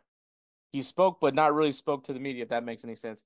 And this is the quote that he had i have a lot to say but i will not say it here because we are in competition let me continue to be criticized i am used to it i do what is good for my country it's like choosing between my father and my mother but my country comes first that's why I'm here. We are all together. We are here to win. Okay. This has to be like the most douchiest thing I've ever heard in my life, by the way. Well, maybe it's not the douchiest thing, but it like for I'm not gonna well, say okay. I got a lot not to say, the, but I'm not gonna pettiest, say it. The pettiest, the yeah, pettiest. How about that? I'm not used, douchiest, but the pettiest. He's just being petty. Let me continue be criticized. I'm used to it. I mean, you know, you know, you know the saying like if you don't have something nice to say, don't say anything at all. So just don't say anything at all. Also, it's it apparently like some people don't like that. It, one, there's a lot of people that are fans of like of the Afcon that feels that he's being disrespectful to Cameroon and and the and the tournament because of the fact that he kept a private jet here so that in case Cameroon does get eliminated, he could just hop on the private jet right away and then fly back to Manchester. Because I'm sure Manchester uh... is going to be beaming to get him back. Um, so, but I think, I think that like I don't think that that's necessarily like a, a a negative thing. I mean, he's one if he has a private jet, like cool, like all right, he has one. So like I don't think that necessarily like him showing disrespect. I mean, what the the tournament's only going to be almost a month long, so I mean, why not just have the private? If anything, the guy that's flying the private jet at least knows he he can chill a little bit before he has to like fly again. So I mean, yeah, and explore Africa. So I mean, I don't. I think if I'm the pilot, I think this is kind of a win for me. Um, I get to go pl- somewhere that I've never been to, and I can just chill till this guy's done playing soccer. So I mean, I don't think that I don't think that the whole keeping the jet here just in case they get eliminated. Which I mean, eventually they have to go back. Um, yeah, so, eventually. So I'm not necessarily thinking that that's like a jab. I know people are saying that like it's disrespectful that he said that he felt that he, like he would be good to. I mean, I think if if everything would have came according to plan, like that he actually landed it, like landed directly at where he needed to be to go to the hotel, I think he would have been playing the first game. I, I think that yeah. I, I say I, I say that with full confidence. I think he would have been playing if if everything went according to plan. That that's how it went down. But the the issue is just the fact that this guy, like, even though he shows up late, and you have Fabrice Ondoa who has been to every training session because he he didn't. I mean, mind you, he plays Division three, you know, in France. So I mean, you know, take it with a grain of salt. But at the same time, like this guy's been here from day one of preparation for the tournament. and and so he he uh, he's he's got he's done the work. He he knows what what the team is going to be doing in the match. At least the, the preparation for it. He knows what to look for from Guinea. So logically, I mean, I think any coach would think like this. Logically, you would go with that guy because Andre Onana hasn't gotten that chance to watch film, especially when we're talking about goalkeeper, which is a pretty important position in, in the game. Um, you would want that guy to at least have had his his like film work observations of what the opposing team does. So, I think that th- I don't I, I don't think that necessarily would I think that this was gonna happen, especially with that fact. I think if it was the other way around, where he got there and Uh, he got there at the date that he was supposed to, that we wouldn't be talking about this. But because of all that went down, and you have Fabrice who has studied, has trained, has prepared, he's ready to go. I mean, like, I think obviously logic tells you to play, to start that guy, and it worked out because it was a one-one draw. I mean, he gave up one goal, but it you didn't lose the game. Yeah, and and I would I would argue I would say like Onana would have had a stronger argument had he done well in the next game because he did start the next game, which was a three-one loss to Senegal. Damn. Yeah. I mean, like like I said, what uh, what day was the next game? How like how many days of rest after the first game against Guinea? Uh, Guinea was January 15th mm-hmm. and Senegal was January nineteenth. So like four days. Four days. Within okay. Within a week. Okay, so let me let me put it this way too. Um, the thing is, Onana basically was already on those bad vibes. Like he was already feeling like that pettiness, that uh, like basically, oh, they I, I didn't play the first game, and so I'm pretty sure he's ba- basically basically saying, I didn't play the first game, so this is probably why we lost the second game. Like you know, he's just he's he's basically feeling like, oh, you know, I'm the keeper to have around. So I should have been the one to start in the first game. And I'm not warmed up yet from actual competition. So that's why we are not winning. Like that's that's I think that's his vibe. Mm-hmm. And that's the reason why they lost because I'm pretty sure he was not his footing wasn't right. His footing wasn't right. His his warm up wasn't right. Anything wasn't right. Like he feels like he should have been the first one, and I think he was riding on that first game, on all of the negativity, and it, it affected him in the second game. So I wouldn't be surprised if they would choose the other goalkeeper and not Onana. Like, and then after that, we'll see what happens. But for now, uh, I mean, and, and and plus, I mean, you got to think about it. You got Guinea, and then but then you got Senegal. Senegal is is I think it's more of a powerhouse team than than Guinea is. No, I, I agree to that. I think, uh, especially if you if you I mean, if you want to prepare for Senegal, you have to do a lot more work because that that team is in fact a powerhouse. And I'm not yeah, saying and, and, I'm not saying that as a as a way to suck up to to Moussa in, in any ways as he's he's from Senegal. Well, oh no, it's not. I mean, you I, could say. Saying, I mean, I'm just saying. I'm just saying. Um, but I, I do, wrong, bro. I, I do think Andre Onana will start the next game. Uh, because I mean, let let's be honest, Senegal Senegal was gonna was clear of of Cameroon. It, it wasn't even. It wasn't like.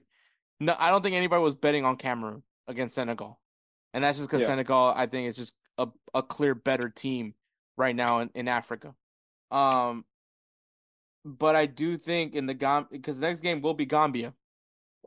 Obviously, by the time that this episode drops, they've already played. Um, but I do think that that's and especially because right now Cameroon is is in third place with with a draw and a loss. So right now, uh, because obviously, if you guys don't know, in Afcon, it is the the winner and the runner up that automatically qualifies for the knockout round and then the four best third place teams. And and so right now if Cameroon can somehow shit out a win, they definitely guarantee themselves a spot in the in the knockout rounds. Um so I do think that that Andre Onana will still be starting will be starting against against uh, Gambia and the reason why is because obviously he's he's your he's your best goalkeeper. Like no offense to to Fabrice. Um, but you know, it's Andre Onana. Um, especially when this is this is now a knockout game for them. Like it, yeah. it's win or go home. Like there's no there's no to to guarantee yourself in into the round of 16, you have to win against Gambia. So I think that they're going to make sure that they have their best out there. And once again, no offense to Fabrice Ondoa, but your best is Andre Onana, so he's going to play the game. Um, I think that you know, obviously they they gave him this bad villain role because obviously he chose, and, and I'm I'm just saying more so as the media because obviously he chose to stay with his with his club Manchester United over getting there on time and prepare with his team. And, and I get that that's also, but I think th- this is where I, I kind of wish the league would recognize these tournaments. Like, because mind you, the Asian Cup is also happening right now, and Premier League and all the other leagues are still playing. Yeah. So like, for me, like I and like I don't know, maybe eh, you know, I think Asia, maybe eh, I I don't know where the thought process is. Maybe like summer wasn't going to be ideal over in Africa and Asia, but like, yeah, this the fact that this tournament's in January is kind of eh, kind of rough. Um, because I mean, the, the worst part now is that these players are going to go to this tournament, and I'm not. This isn't me taking a jab at at Afcon or or the Asian Cup by any means. I I still think that this is a great tournament, and if you guys haven't been watching it, please watch it because it's it's a lot of fun. Um, but like I think with the fact that now AFCON and Asian Cup is now in played in January, that like I feel like the leagues have to try to find a way to maybe push push up push up matches or and I, I really don't want to do that because obviously we're congesting now the schedule more than it needs to be. Um but this is why we have this issue where there's so there's too many matches being played um in, in general but like i'm not i'm not gonna fault andre onana for wanting to stay with manchester united because i mean at the end of it all he did get approved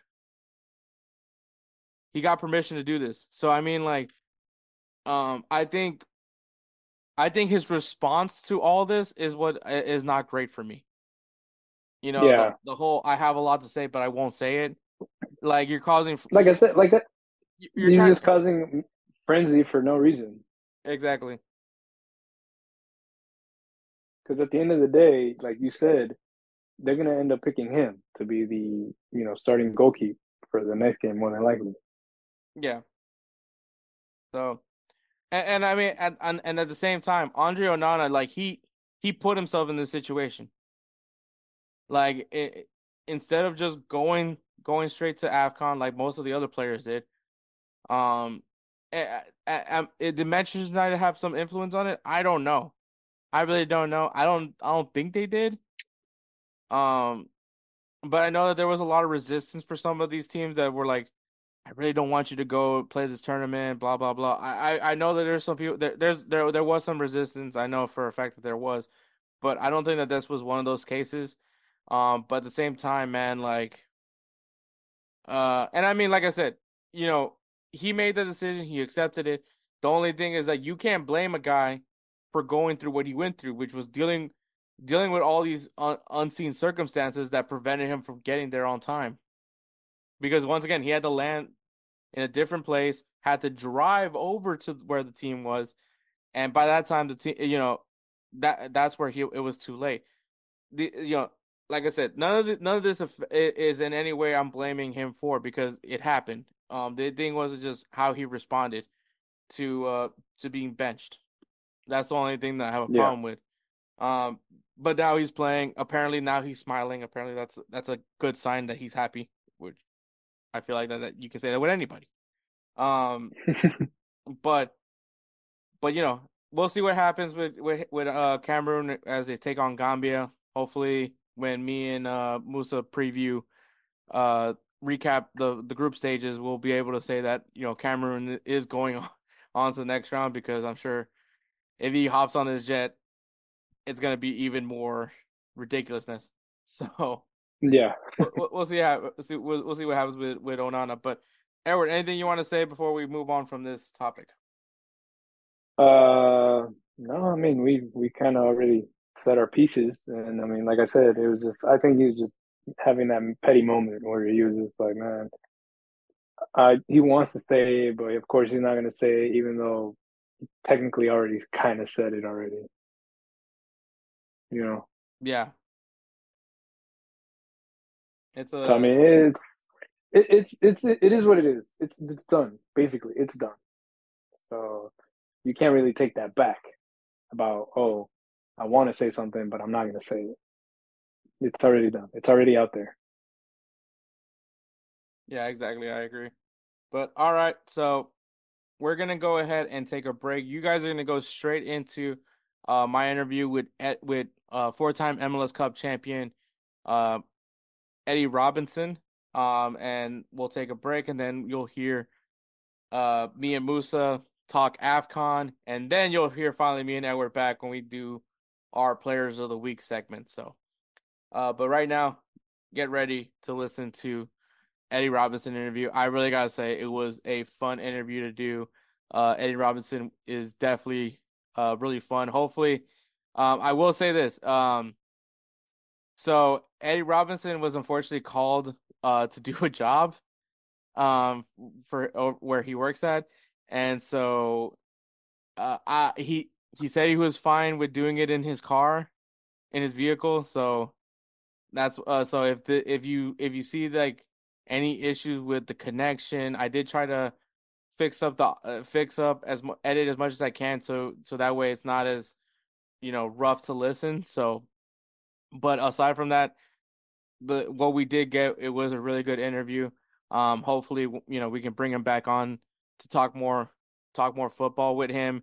Um, because the guy knows a lot about the game, and so hopefully we could bring him on again. You know, maybe when he's when he's able to be inside of his home and talk talk football. But it was a really great interview nonetheless. Uh, uh, hopefully we can bring him back on another time to to talk more football because it was really a lot of fun for me. But so we'll go right into it. Uh, enjoy the interview with Eddie Robinson. Righteous Felon Craft Jerky is the official jerky of Belly Up Sports. For over a decade, Righteous Felon Craft Jerky has led the American meat snack revolution by concocting delicious, adventurous, U.S. sourced jerky recipes for uncompromising carnivores across the country. With 15 different flavors to choose from, Righteous Felon has all jerky lovers covered, and by using promo code BELLYUP, you will get 15% off your purchase at righteousfelon.com. Do your taste buds a favor today and rip into a bag of Righteous Felon jerky.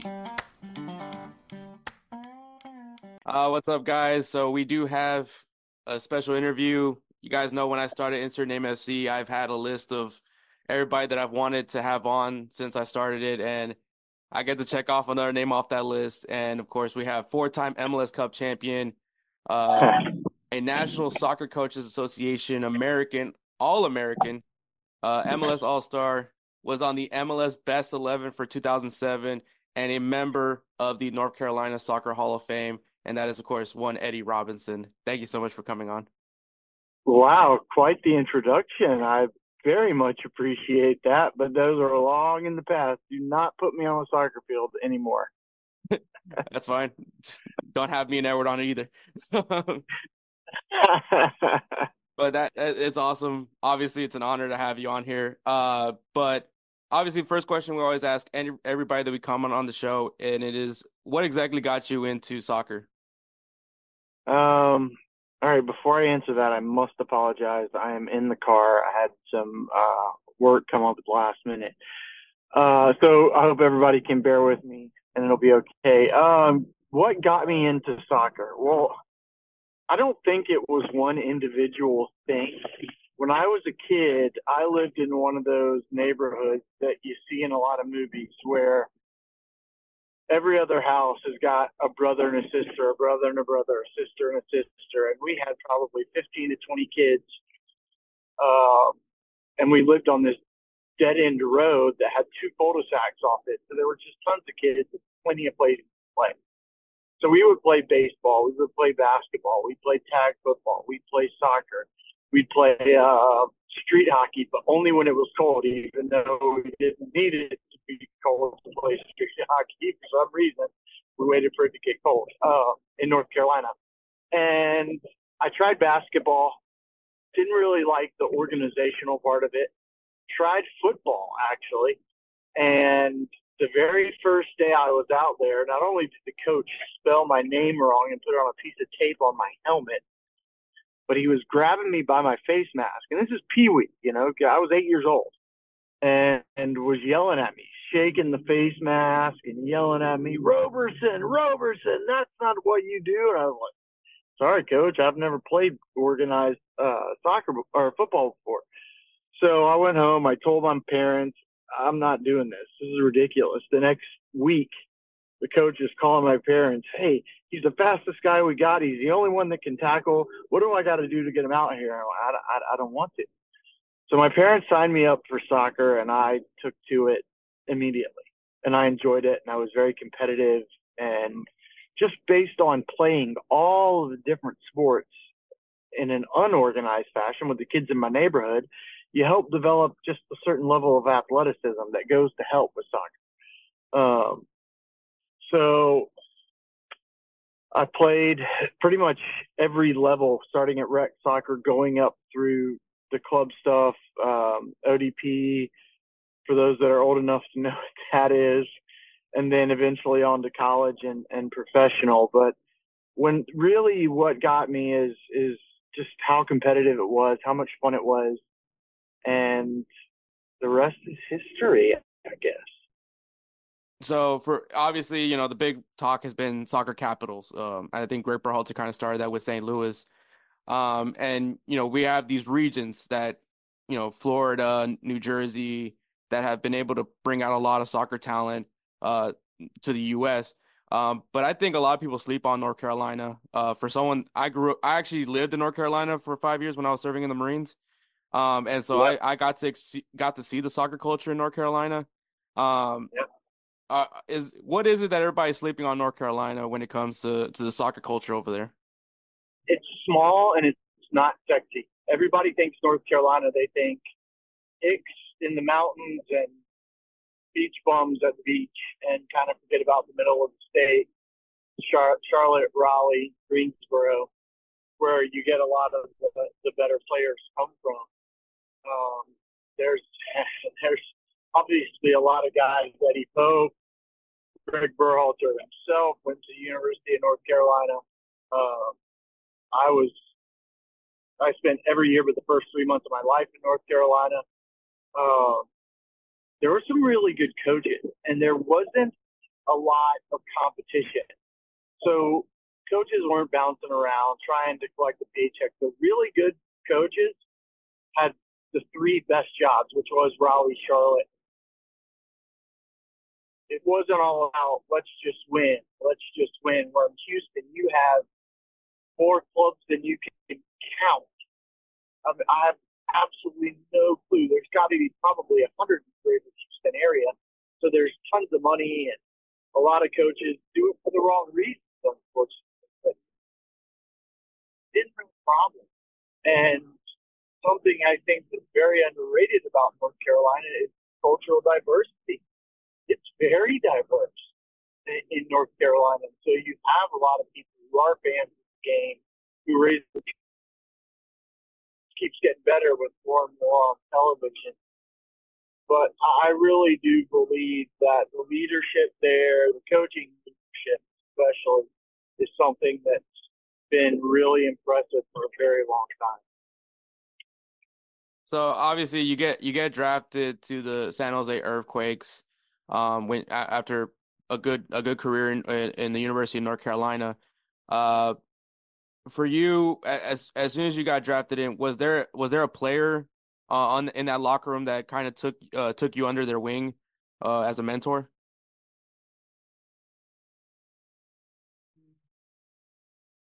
As a mentor, well, Troy Dayak, who was also a center back, he had a lot of the same character traits as me. Very aggressive, very mean. Um, once he steps on the field, he doesn't care who you are, if you're friends or not. He wants to win and he wants to crush you. And that was that was me. So I got a lot from him. But then you had Jeff Agoos, who's kind of the opposite end of the spectrum. Very level-headed, very cerebral. Jimmy Conrad the same way. Um, in the midfield, uh, Ronnie Ekelund was one of the most underrated players I've ever uh, ever come across. You had Landon Donovan, Manny Lagos, Dario Gross. A lot of these names, a lot of uh, your fans are probably not haven't heard of before, but these guys were just you know Mark Chung is another one, and then later on you had Carter Clark and Brad Davis. And what I loved about those teams is everyone in their own way was a mentor to all of the young guys. We policed our own locker room. Dominic Kinnear didn't need to. If you weren't performing every single day in training, every single Saturday night, if you weren't absolutely busting your tail every day to be the best player on the field, the hardest working working player on the field, you heard about it from teammates. You didn't have to wait and hear about it from coaches. And that's why I believe we were so successful for as long as we were is, is just because we held each other accountable just that. Really don't, especially what irks me. As soon as the final whistle blows, I turn games off because you've got too many guys that are on the losing team that are smiling, laughing, talking with their opponents. We couldn't get to the locker room fast enough to throw things, scream and yell cuss words in vicinity because we were so disappointed. And the the greatest thing. Was like that in training too. If we lost a small sided game, we were angry. Don't talk to me. And that part of the competitive nature of the game has been lost on a lot of the younger players now.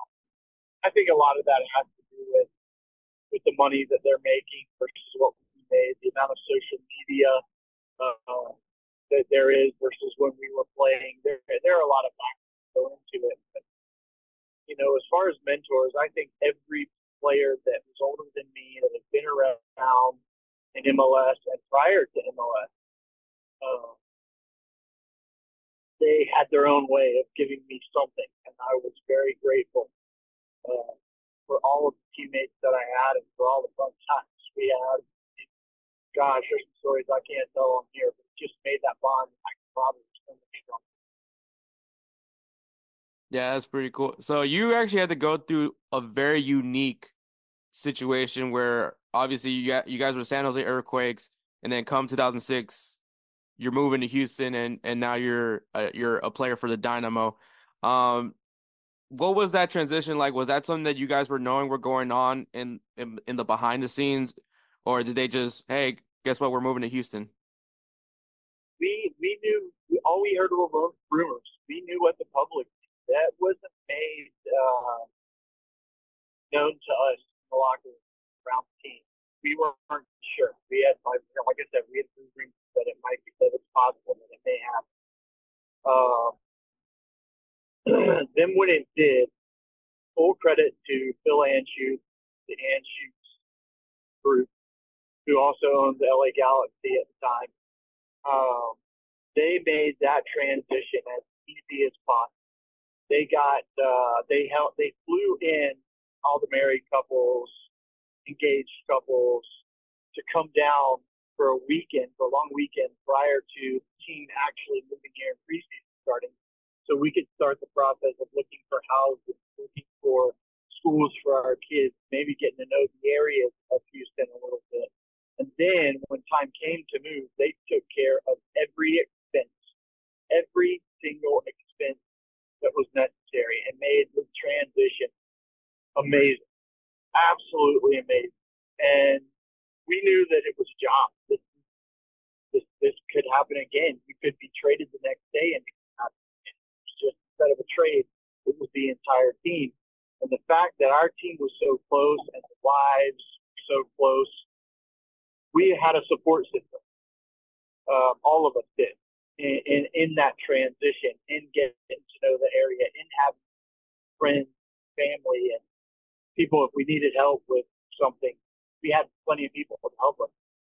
So uh, I, I I I didn't mind the move one bit. It was very simple and very clean, very smooth. I will say the biggest disappointment uh, of all of it was the first time we went back to San Jose, all that we had done for that city as far as MLS soccer goes, post the uh, the Quakes the original Quakes, um, we were treated very, very poorly by most of their fan base. They were calling us names, yelling at us. I didn't expect for them to root for us, but you know, in warm up, maybe just a clap, maybe a welcome back kind of thing. But they were awful. They were awful, and from that point on, I had it, it's taken me years to get over that because we really did care about that city. We really did care about that, and the success that we had after you know Dom and Frank Yallop came in, and the team was the worst in the league the year prior. And the trades that they made, the players they brought in, um, it, it deserved it deserved a better reception than what we received from those fans. Yeah, um, uh, uh, yeah. I mean, it's it, that the whole situation was unfortunate. I think what I what at least that I liked that they did was obviously the history. of The San Jose Earthquakes stayed with San Jose. It wasn't like, you know, the Houston Dynamo kept the other, you know, those two MLS Cups from them as well. But, uh, you know, and there's a, a lot of people that always heckle the Dynamo fans that you know the first two MLS Cups in the in the team's history. Uh, that's technically it belongs to San Jose. You know, which for if you're a Houston sports fan, you you get the you're you're you're considered asterisk city at some point because of you know the World Series is considered an asterisk. Even the the Rockets back to back championships because you know they didn't have to face My, Michael Jordan. Um, but what is your thoughts on, on on that specific one that the, the the two MLS Cups that you guys did win when you guys first came to Houston?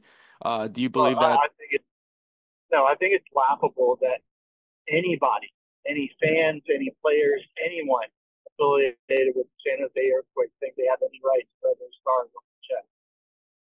I, I think that's laughable. Um, if you don't want to put them on ours, okay, fine. But nobody in San Jose deserves to wear their stars. Um, if anybody does, it does, but you can't just give the guys that one, because there's no more of those guys left. Uh, so that's uh, I, I I can see the argument on both sides, but I, the the one that outweighs that outweighs the other certain. Uh, those are Houston. Those are ours. Uh, they're not San Jose, and that's too bad. I don't know. I wish I knew more about the circumstances surrounding that decision to leave uh, a team in San Jose because even when we were successful from 01 to 05, the, the, the, the attendance wasn't so great at San Jose State first. So I was a bit surprised because MLS was making its moves, starting its moves to the markets where they knew they would get good attendance and start helping teams make money, help league make money, improve television uh, contracts, get more games on TV, work towards making it a mainstream sport, which I believe 100% it is now in the United States. That's not easy to do when you have those other four. So um, I, I have four championships, and I am a Houston Dynamo player. I'm not a San Jose Earthquake player, but they are doing San Jose. I will say San Jose is doing a uh, 50th anniversary celebration this summer, and I am going to attend that if possible. My plan is to attend that, be a part of it, because at the end of the day, it is the history of soccer in the United States. There's a lot of very rich history there. Yeah, uh, yeah, definitely. Uh, I, I, I don't think you can talk about MLS history without the San Jose, uh, your your, your periods, San Jose earthquakes uh, for sure. Um, obviously you you've had this amazing career going into the MLS. You, you know, you obviously recognize being a member of the North Carolina Soccer Hall of Fame, um, being that physical presence in, in that back line. Uh, but obviously, you know, there's always there always there always that moment that you understand that it's it's kind of time to move on from the game. And for you, what was that uh, essentially for you, where it was time to hang it up? Um, well, there was there was no individual moment. It was a compilation of things where I realized that my my career was coming to an end, and you have to be opportunistic in Major League Soccer. I think if anybody can tell you that, it's Taylor Twellman. Given, you know, unfortunately, I hate that Taylor Twellman didn't win an MLS Cup and ended his had to end his career early with 99 goals because of his concussion issue. But look what he's turned that into. And I felt that I didn't want to miss the boat on that. And Chris Canetti was uh, kind enough to offer me a couple different jobs with uh, the Houston Dynamo as one as club ambassador. So I did a lot of public speaking, um, charity events, that kind of stuff. Uh, he and James Clarkson offered me the assistant director's position for the Dynamo Youth Academy. So I did that for a little while, and then uh, obviously the television, which I did for 11 years, uh, the broadcast, and that was a lot of fun. Up well over 300 games, and that's something I thoroughly enjoyed. So I, I wanted to make sure that I took those opportunities because I needed to make sure that I'm looking at my future and not just the present. And that's something a lot of professional athletes don't do. They can't see the forest through the trees. It's just right then and there. And you really need to be able to look at the next year, the next five years, the next 10 years. When, when you did try on different hats uh, after your retirement, what would you say was probably the, the tougher transition? Was it the coaching side or, or was it more so going into commentary? Oh, it's definitely the coaching side. The, the commentary side, everyone thinks you just need to know the game. Well, you need to know how to present the game because a lot of guys nowadays, and I'm not going to name any names, but guys that have very high profile jobs, that have high profile names and high profile history of as American players are very, very poor at the color analyst job because they're they basically just simply repeat what the play by play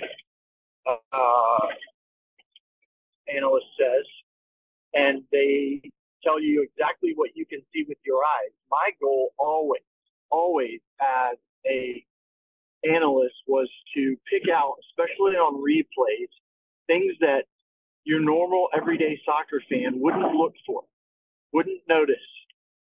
And all of a sudden, after four or five of these, let's say there's a run on the far post that begins at midfield that nobody's really looking at, but it's huge and it's super important to why a goal was scored and a counter attack. Those are the things I try to point out. I say, don't watch the ball, watch the player, watch their movement, and, and talk about why a goal was so important that was, and I credit Glenn Davis with helping me out with that a lot, a lot, a lot, a lot. He really helped me with that. The knowing the soccer part, there's plenty of guys and girls out there that know the soccer part. There are very, very few that actually know how to present it the way an analyst should present it. So that one was for me the easiest, the most fun, and uh, but I, I enjoyed all of the hardest was easily youth coaching. Again, you know, everybody says, well, you know the game.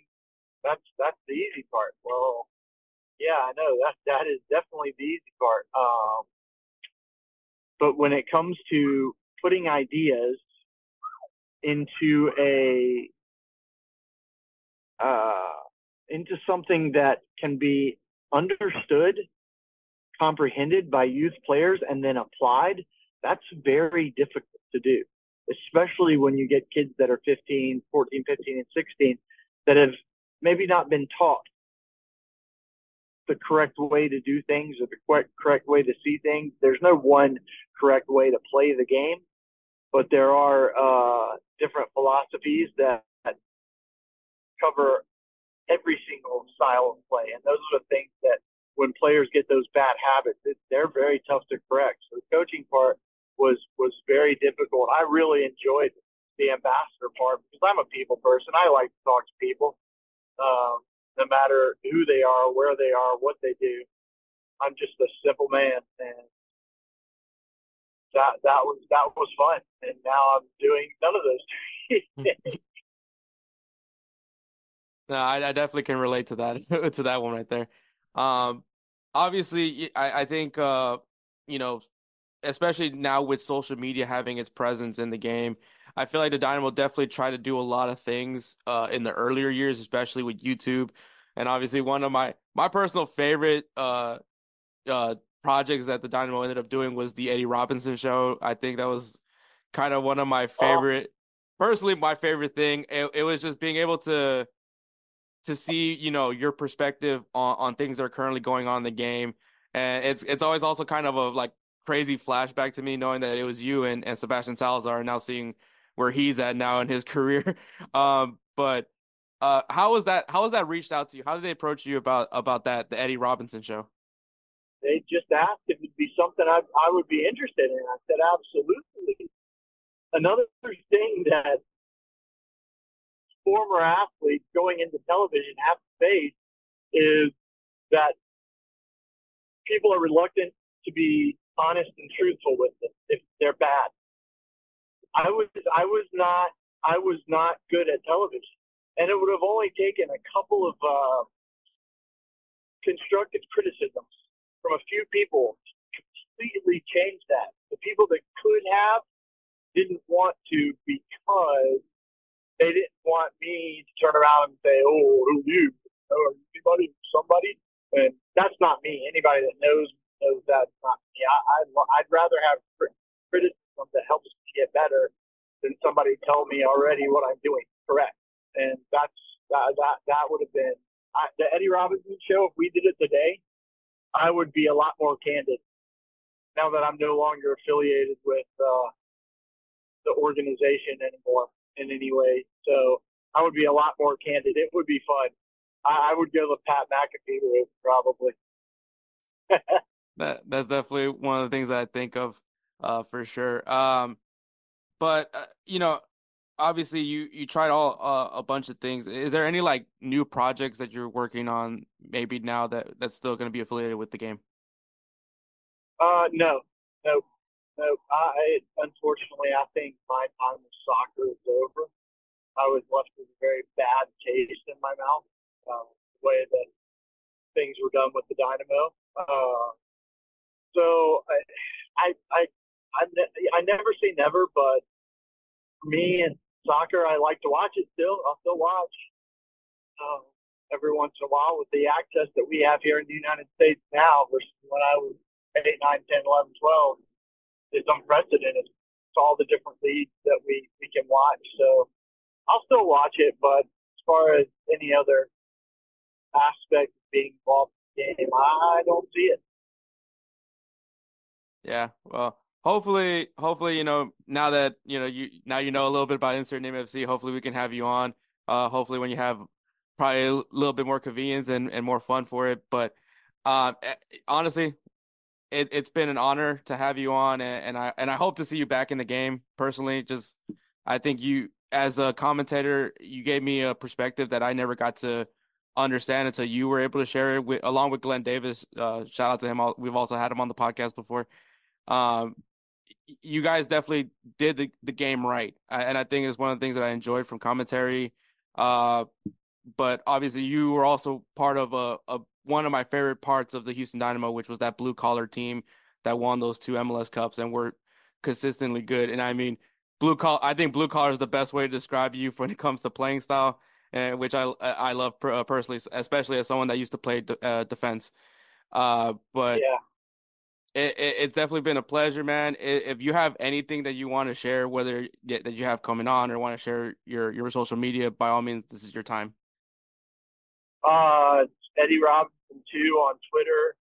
Um, I don't post too much on Twitter. On Instagram, I usually just post stories, funny things I find. Um, there's there's two posts that I always post. One is I'm not for everyone the second one is I post stuff on social media to get a laugh. If that offends you, that probably makes me laugh too. so, you know what you're going to get from me uh, when it comes to that. There's not a lot of soccer stuff anymore, though, but fun time and a little bit of food here and there because I'm a big food fan. Um, so, you know, if you want to have a good laugh, please engage with me. Talk to me. You've got my contact info. So I'll come on anytime. You guys want to talk about anything. Like I said, I still do keep up with the game. I still watch the game. So if uh, if if I've done well enough to pass the test and you want me back, let me know. Oh, you definitely passed with flying colors, man. Thank you so much, Eddie Robinson, everybody. Um, and we'll keep moving on with the, the rest of this podcast. So, Eddie Robinson, thank you so much for your time. I know time is very valuable. Um, so I always appreciate that. Uh, but thank you once again.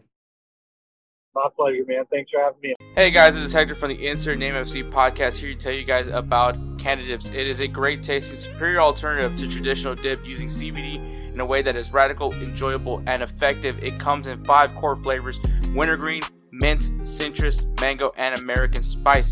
Canada CBD is the new evolution in dip, allowing guys to enjoy great, long lasting taste without the downsides. If you guys want to go ahead and try them out, use the code BELLYUP20 at CanadipCBD.com. Once again, BELLYUP20 at CanadipCBD.com, and you'll get yourself 20% off your purchase. Thank you again for Cannadips for being a great partner of Belly Up Sports.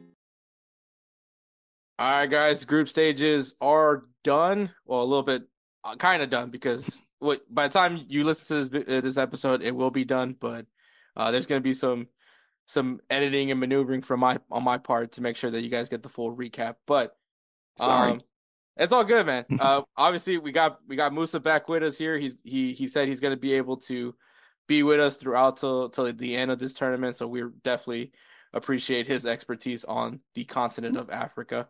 So, well, more than me. So, um, so yeah, great to have you back on, man. Likewise, thanks for having me. It, it's been a fun tournament. It definitely has.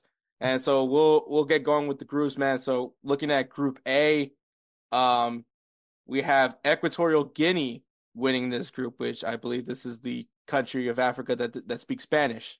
Yes, so probably should be rooting for them. so I think I just got I just adopted my country of Africa, um, but it's but, not uh, the only speak uh, uh, Portuguese or Spanish one, so you you might want to hold up a little bit.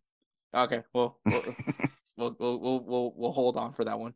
Um, but Equatorial Guinea uh, wins the group. In second place is Nigeria. Um, I, I think they performed well. Maybe Victor Osimhen didn't necessarily have what we were hoping to see from him, obviously, because that's, or especially the one you you highlighted, potentially could go and get a good chance at the Ballon d'Or. But mm-hmm. yeah, uh, probably not his best his best AFCON, but I feel like that's something that happens in African Cup of Nations where these guys that are playing in the top level in Europe um, aren't the guys that we're talking about in this tournament. Uh, but I mean, nonetheless, Nigeria, you know, they're in, in second place. And third place is the Ivory Coast. I feel like they have a good shot at making it to the next round, being that the other third place teams don't necessarily have the same points as they do. Um, so they definitely have an edge on it. And then last place is Guinea Bissau. Um, Equatorial Guinea definitely, at least, is is the surprise for me, just because I Yeah. obviously I'm going in blind here, but um, but this group has been very enjoyable. But I mean, clearly the home field advantage wasn't as impactful as we thought it was. Yeah, and I and I think for um Ecuador, I think they were the surprise one. Um, and I think it's just you know the beauty of what football is is you know this pretty much step up their game from the very beginning, and they they had no fear to playing against even Nigeria. So it was quite impressive on that. Um, Osimhen, I will say that I think he was almost dab- um, doubled on most of the actions in those games.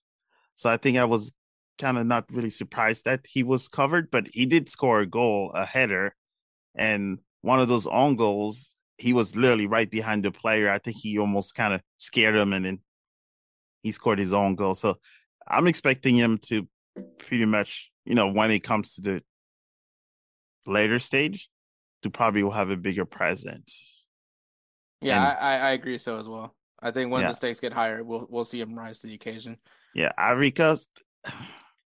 That one, I don't, I don't know. It, it's bad. It's very bad. And knowing that all the journalists, I don't know if you saw it in the news, but um, journalists actually stayed in the tunnel, and they blocked the players from leaving the stadium. Wow. So there it's not a good situation. Uh, well, if anybody wants an American reference, this is basically the Dallas Cowboys.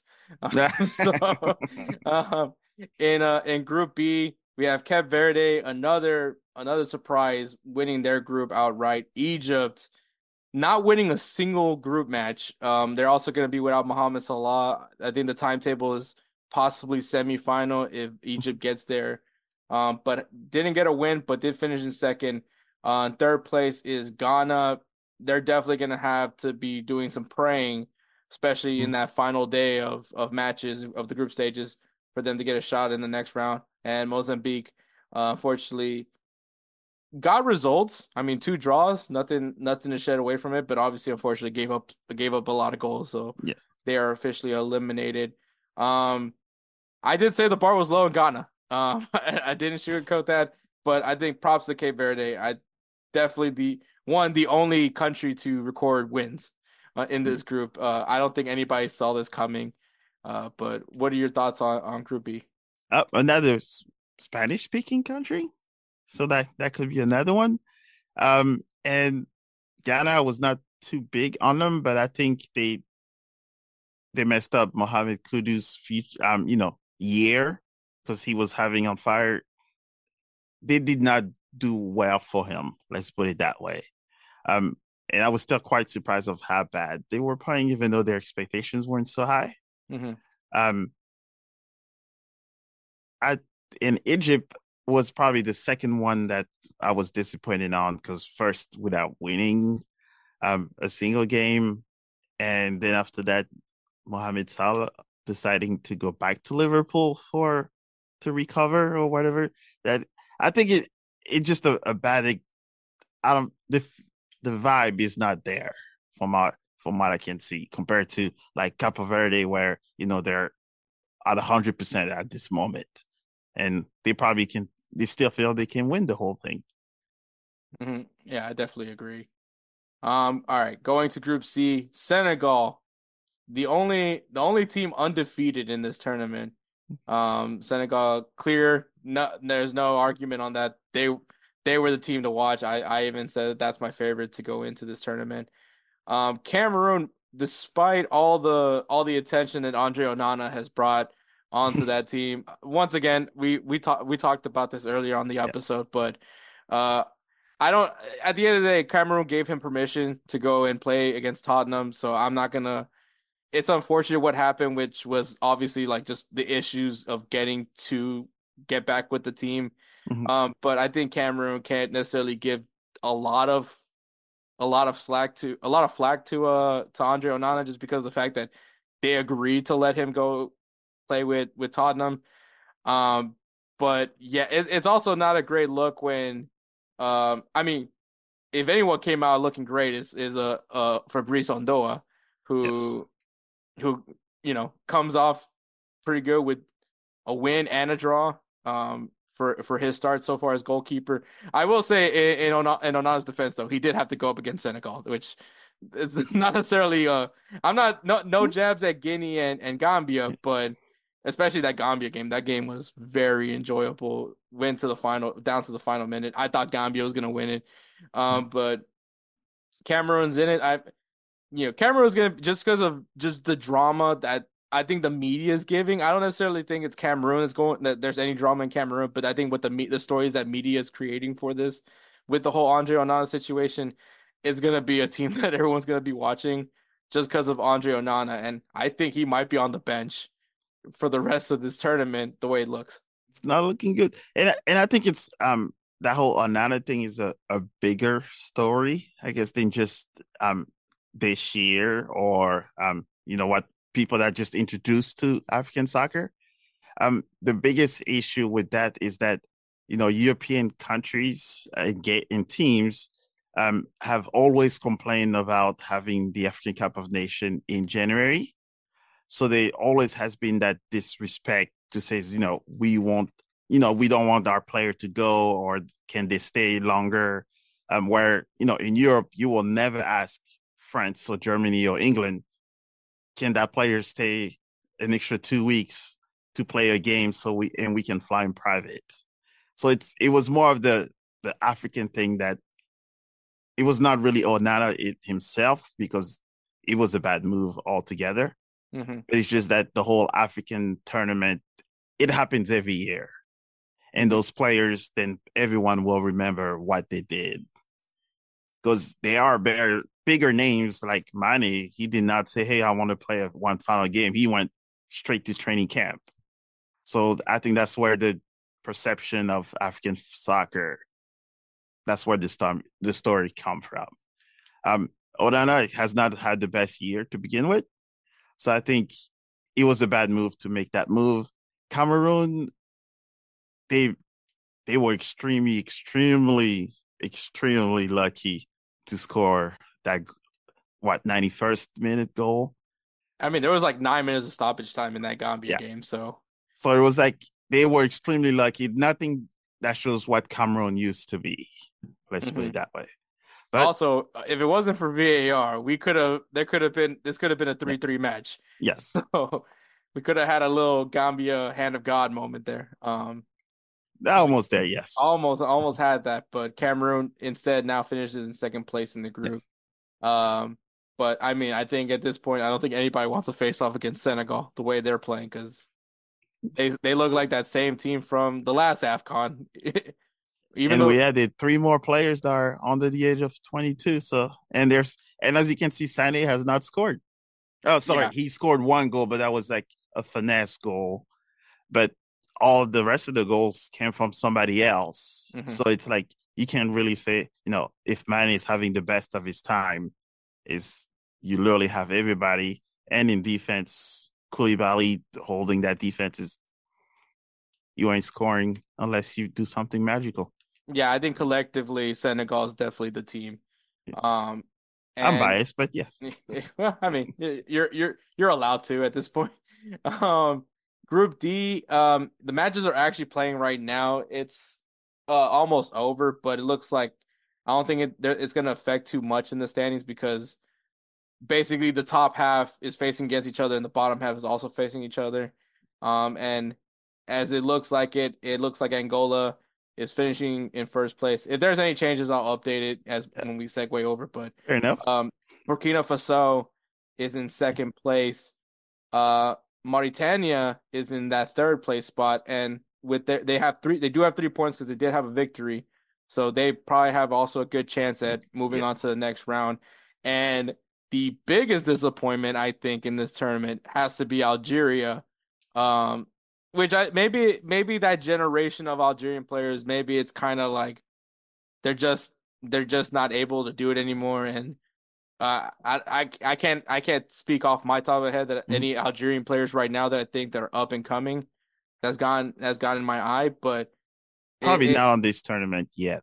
There's a whole bunch of friends that we're hoping, and I looks like they will get their their chances. And uh, Mahrez did not do that much for Algeria as well.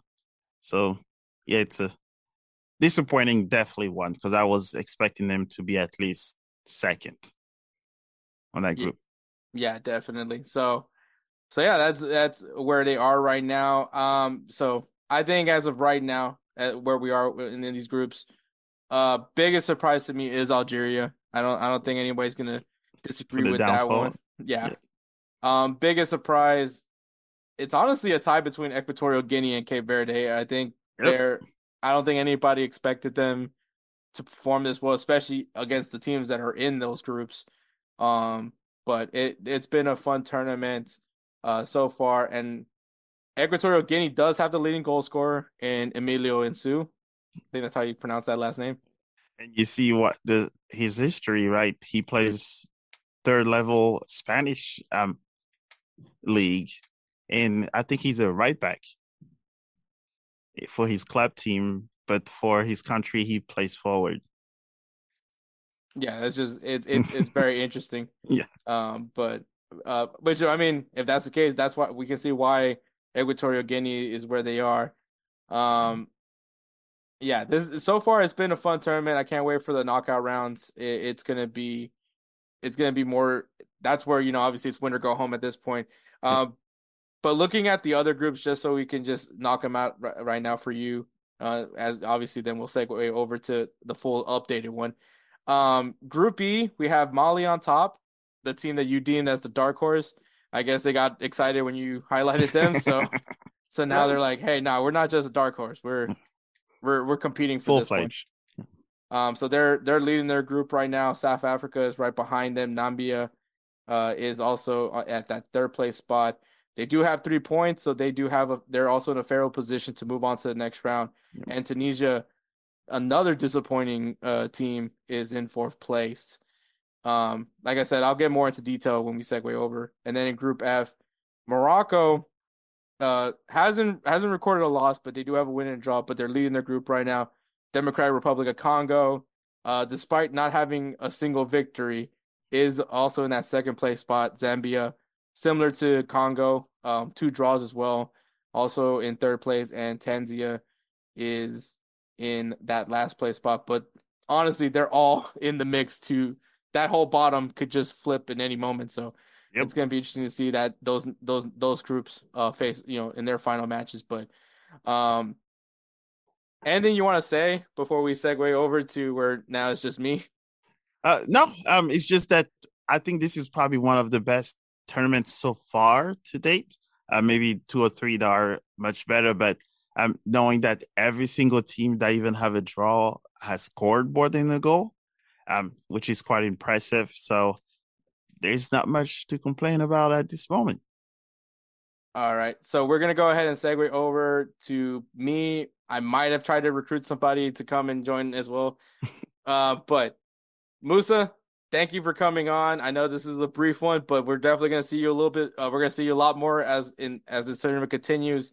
Um, but go ahead and tell the good people where they can find you. All right, um, same thing. Mo Football STL and Mo Football TV on social, all social platform.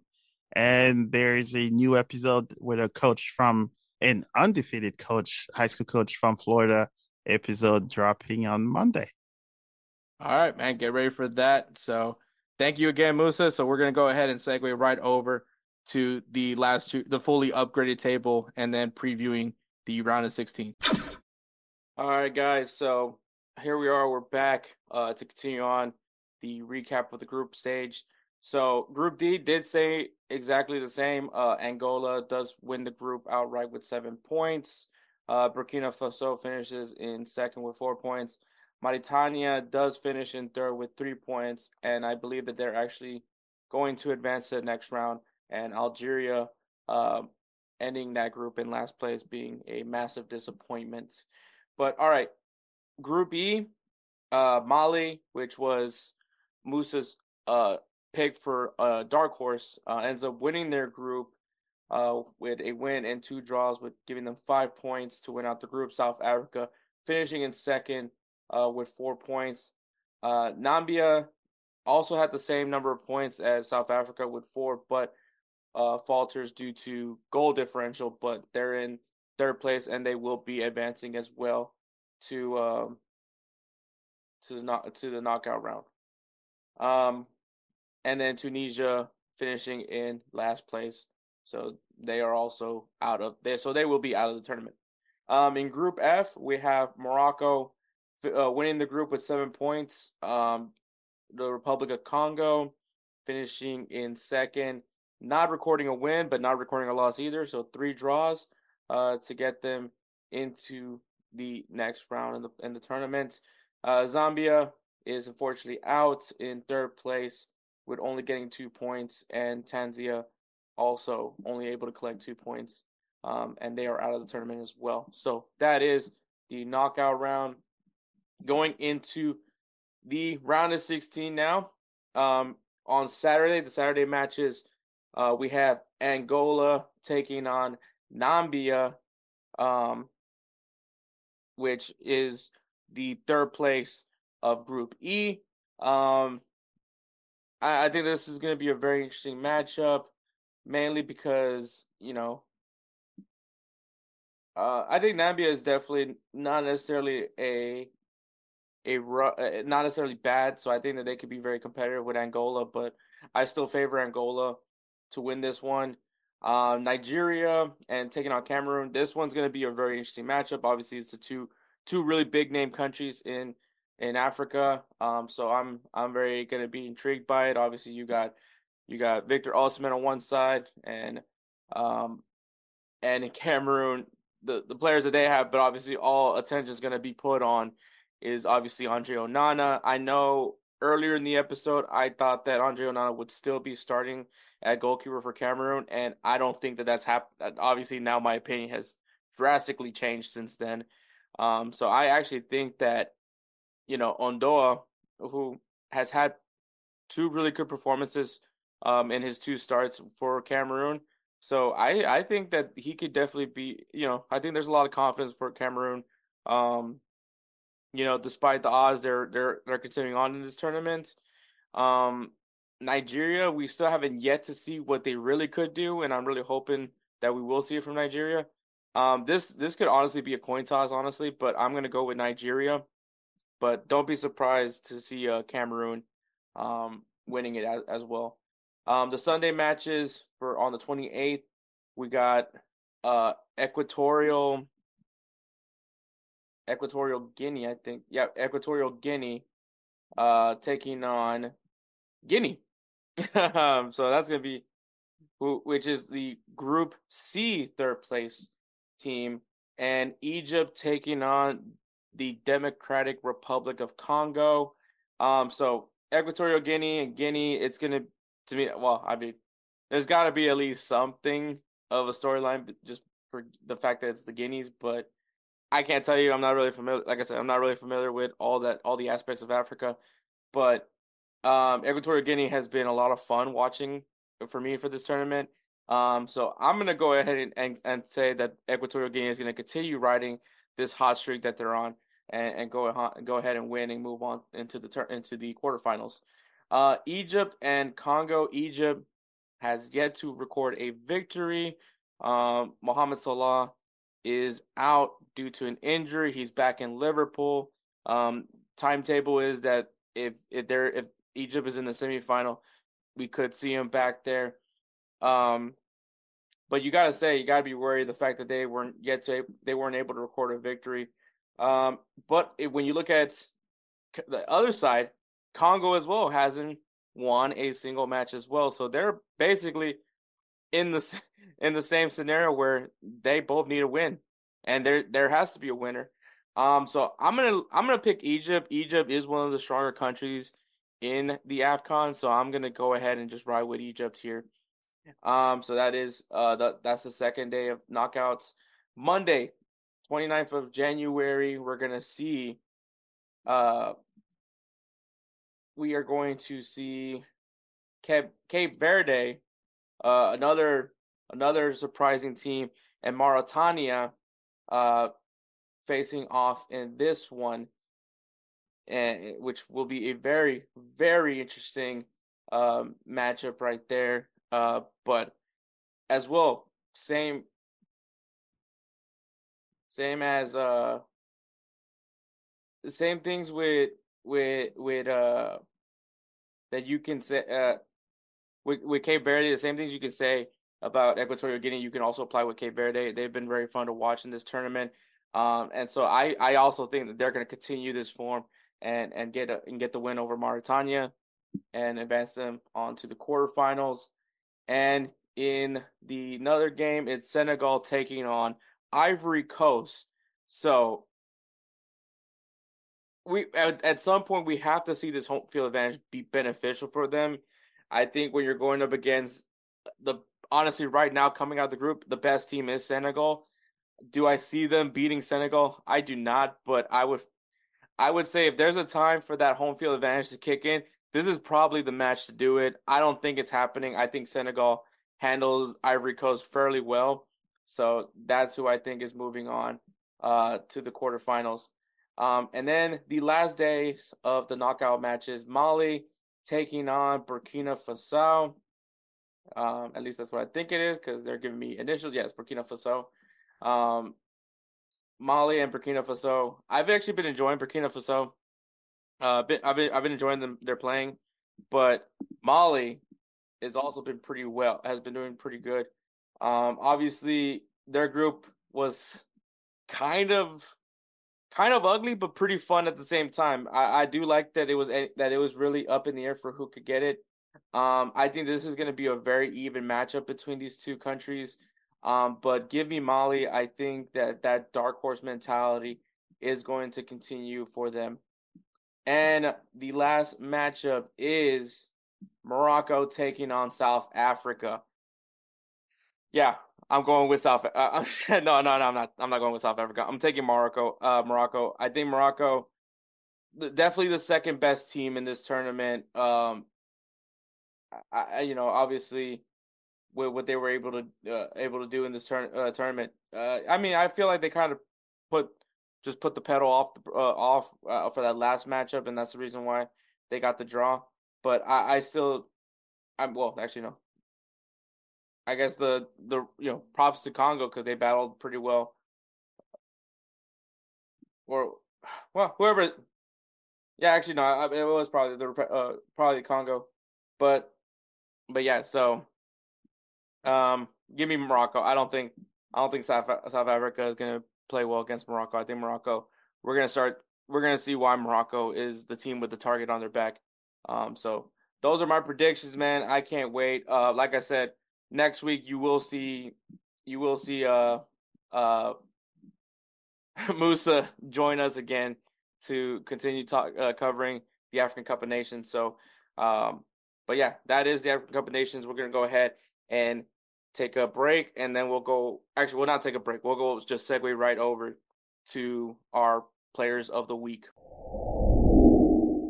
All right, we're back. I want to thank, um, I want to thank Eddie Robinson for coming on, uh, for the podcast uh, to interview. Great interview, by the way. So much fun. Need to need to get him back on when it, uh, on another day because there's a I feel like there's so much more to talk about with him, and uh, definitely would love to bring him back on. And also thank you again to to Moussa to come in and talk AFCON.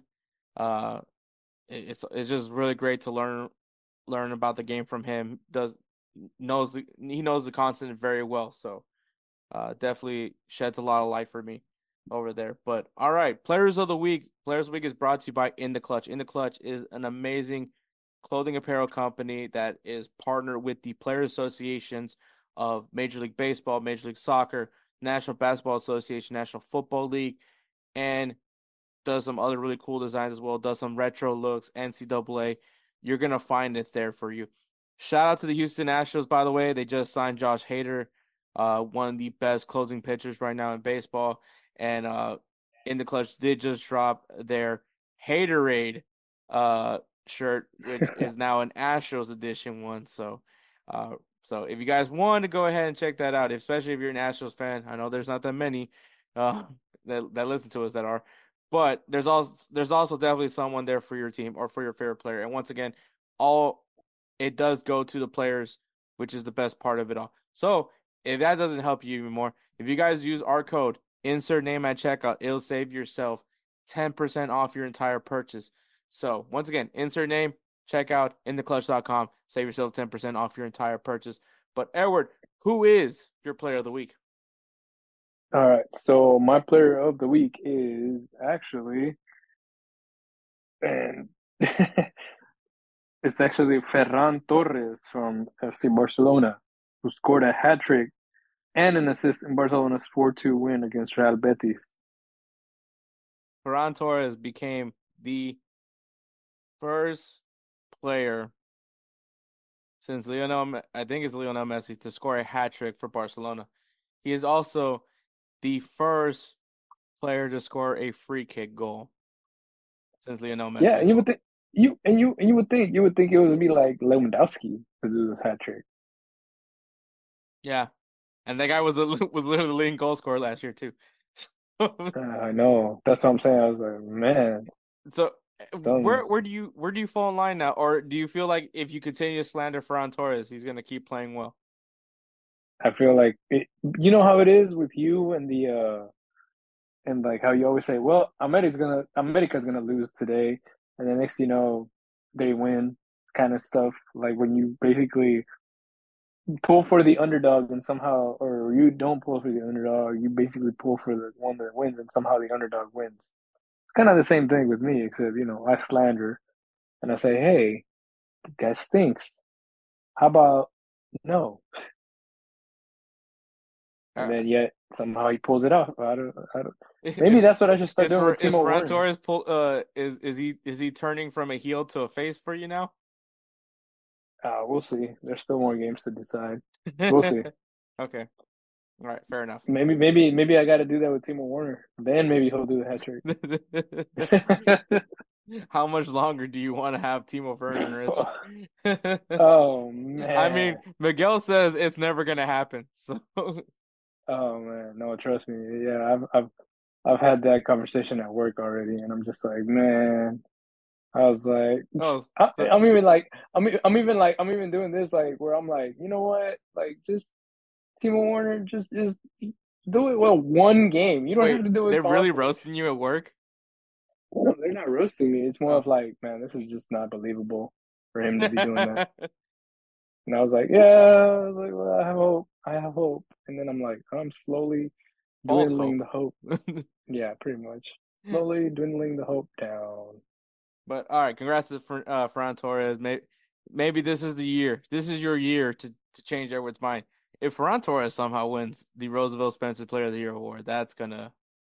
That's that's gonna be crazy. But so far, I think he's only had one nomination. Well, I mean, this course, is this is the new year, so yeah, is this it's yeah, only one yeah, nomination so far. So, Um, so far, All right. So my player of the week is Stephen El Shaarawy, which in the game where now, uh, so you guys don't know, obviously, well, obviously you guys do know because we literally just talked about Jose Mourinho being fired, but uh, uh, taking over is, dang, I'm drawing a blank on the name. He's a he's a Roma legend.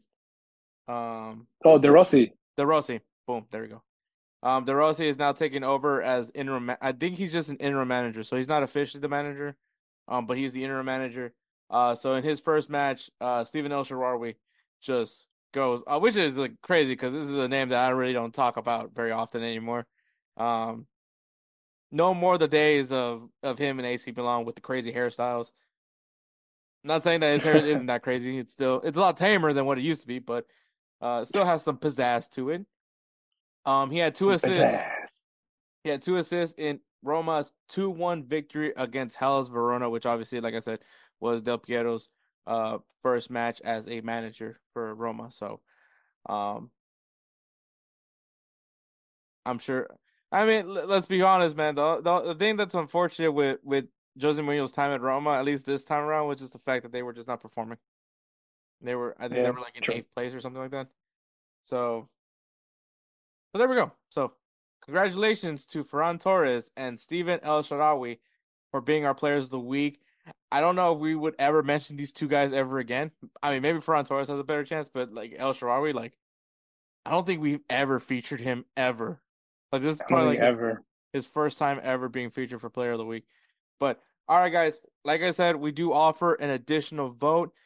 There is going to be a link uh posted on these posts. So threads, uh Facebook, uh X.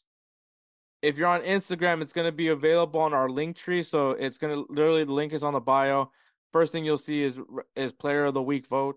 Um also a but yeah, so and we'll also post it on the stories as well. So that's that's literally the only way you guys are gonna have to uh, be able to vote. So go on the link, vote for your player of the week, so that they that either Fran Torres or Stephen El Shaarawy get an extra vote uh for the Roosevelt Spencer's Player of the Year award. So those that's that's how you get a, a say in, in it as well.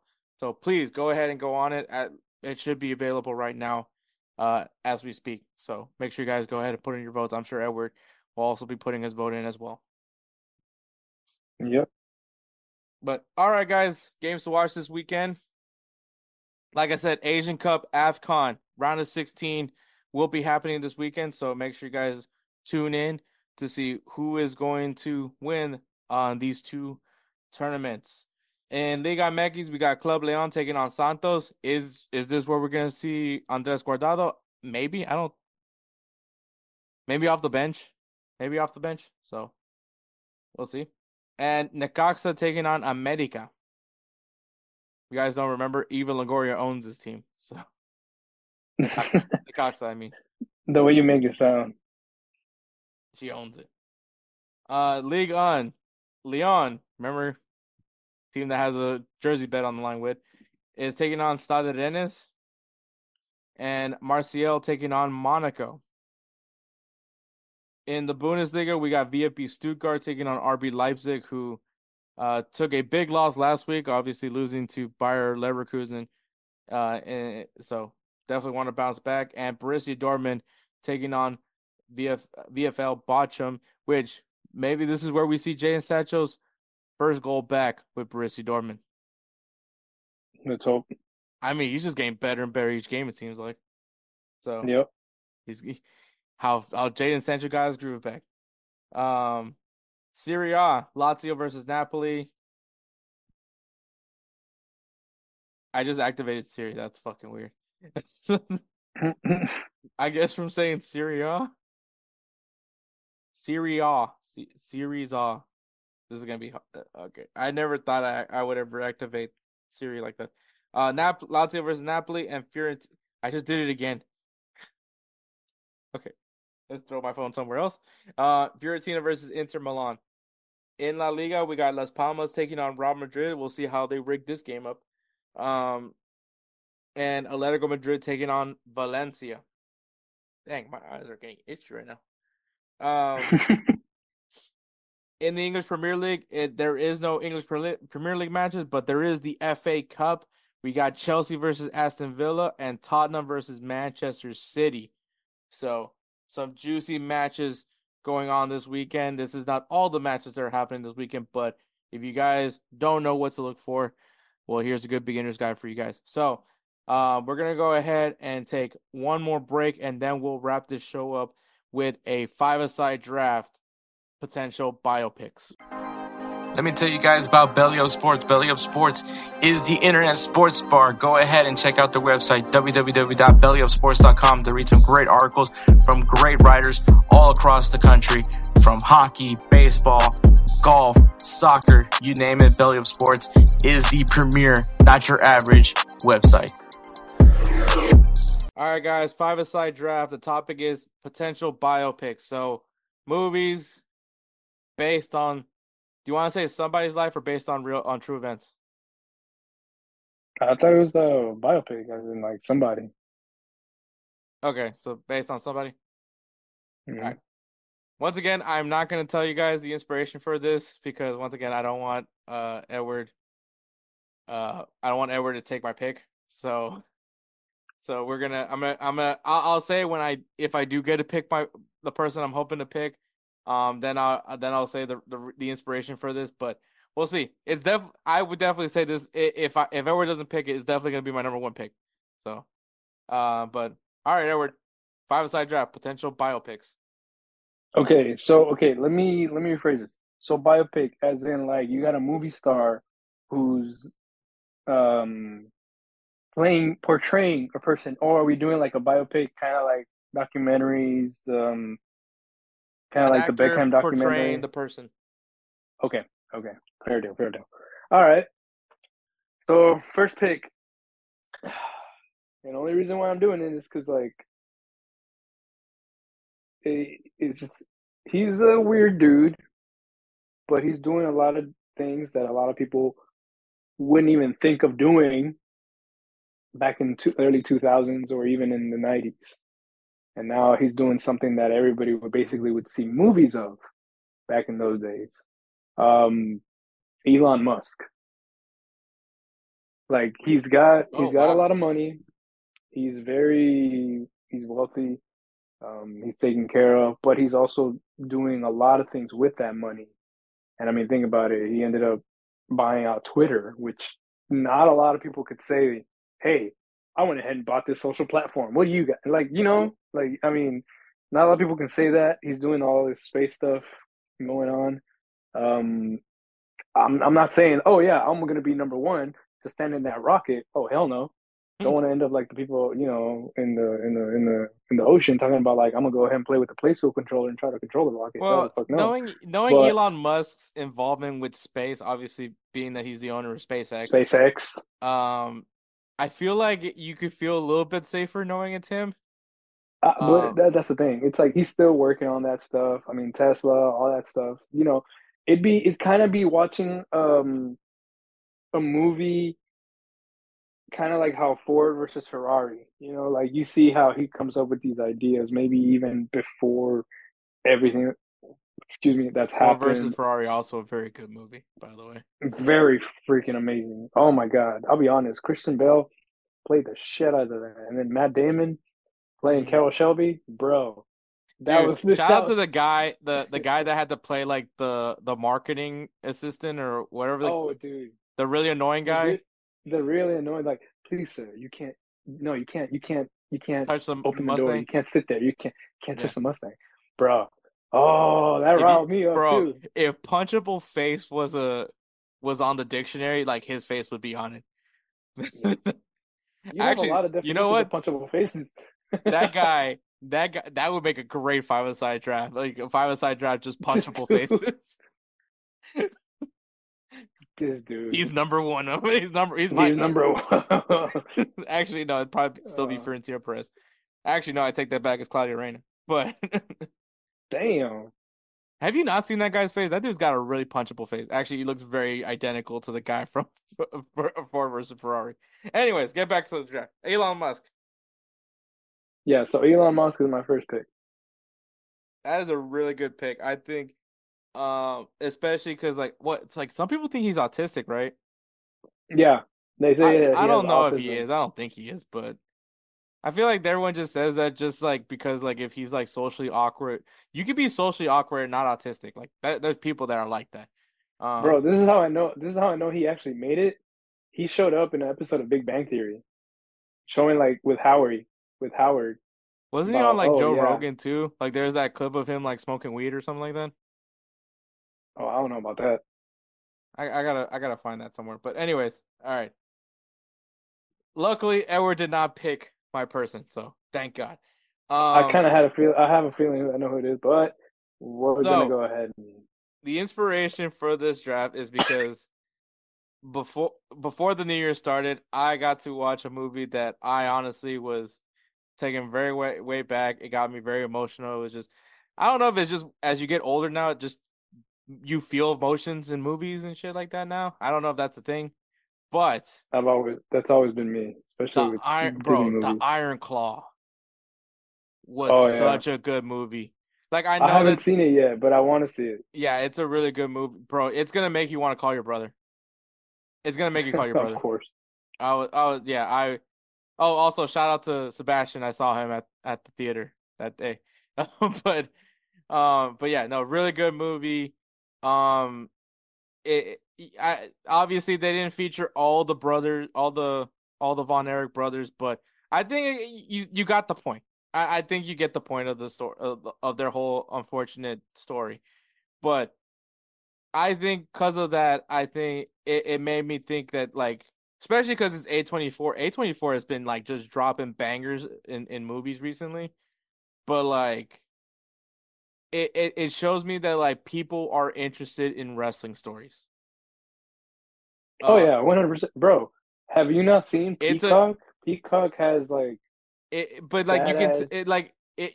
I think what what we learned from the Iron Claw, which one, it, it was a movie that needed to be made. The story of the Von Erichs was a story that needed to be told because it's obviously this is like the Jackson Five of wrestling families. Um, yeah, also with an abusive father. Um, but like you know, like it needed to be it, it needed to be said, and like kind of what Ric Flair said, like this this movie was done like it was it's great that they did it, but they should have done this a lot a lot earlier. And Yeah. um and so because of that, my number one pick is Latino Heat Eddie Guerrero. Oh, that's a good one. Like you're That's talking about like one of the most beloved wrestlers of our generation.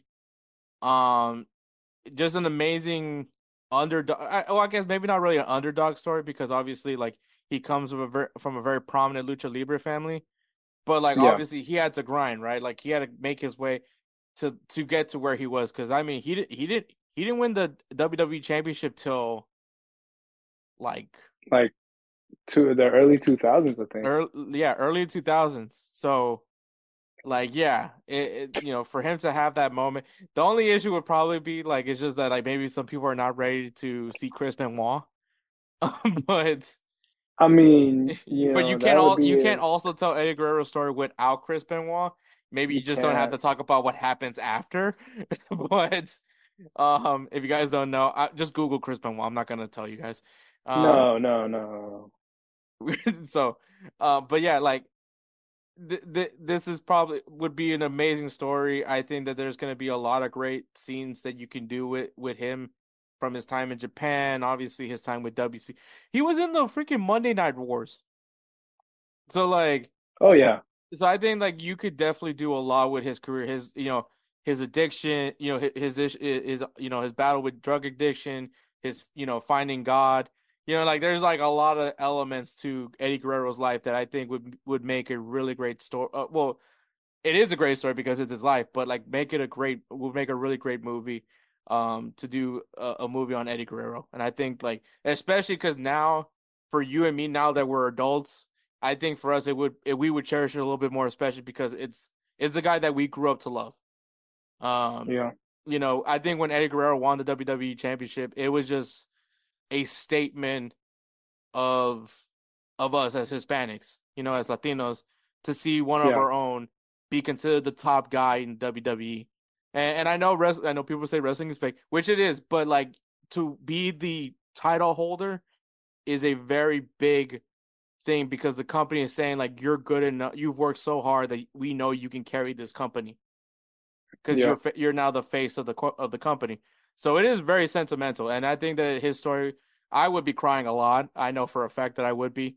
So, um, also Chavo Guerrero has been the been like hired to do a lot of these wrestling movies as like the ex the like the on on site expert.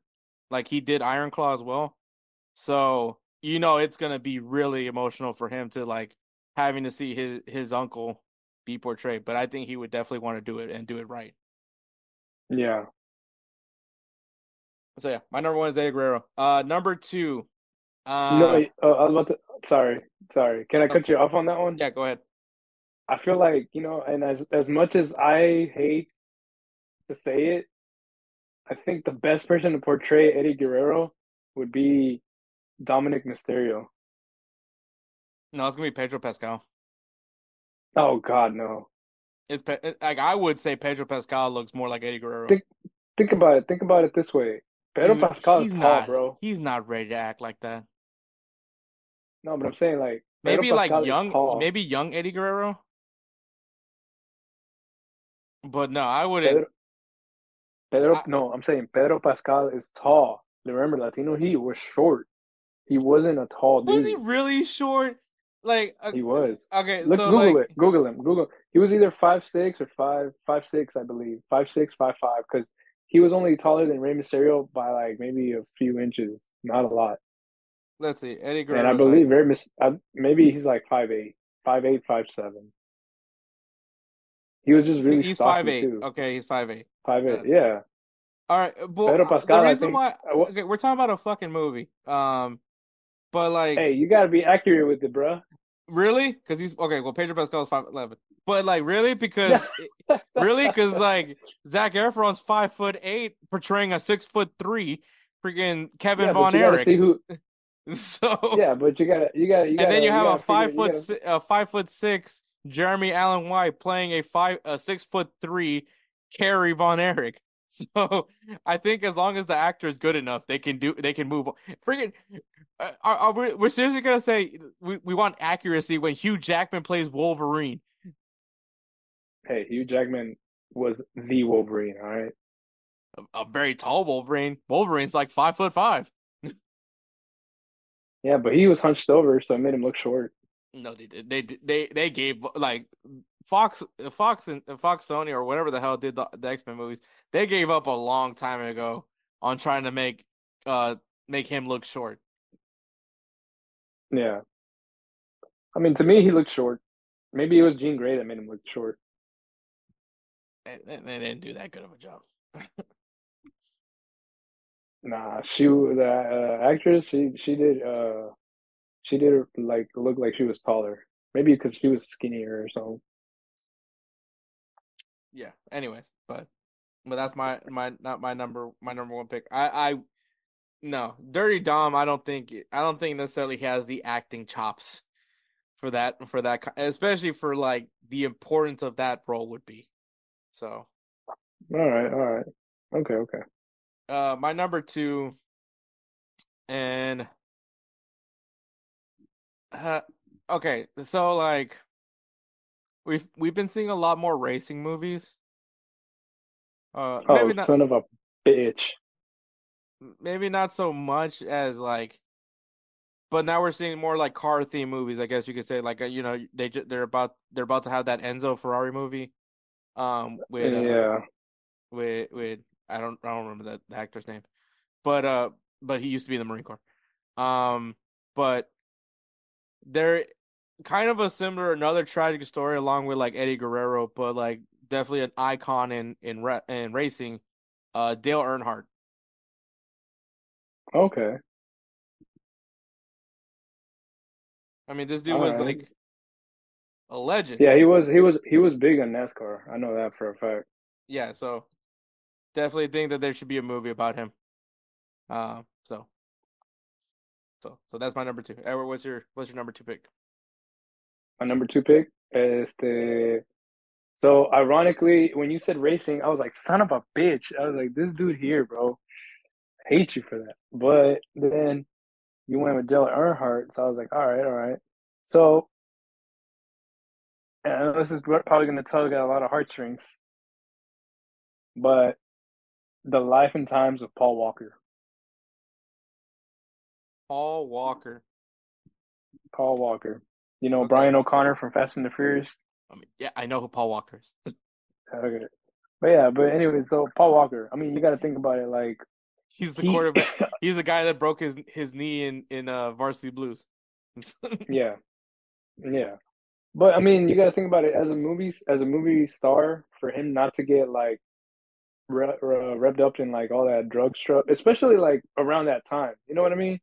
Like around his time, especially being young. You know, he didn't wrapped up in all that like a lot of a lot of the shit that a lot of younger stars do. Um, and he actually made it out successful. He made a lot of uh, contributions, um, a lot of um, foundations, stuff like that. He would even auction off some like some of his own stuff, so that way like he would have money for his own foundation. He created his own foundation, and like it's still going, you know. So it's like uh, it, it would probably be kind of in the same way as Ford versus Ferrari kind of stuff.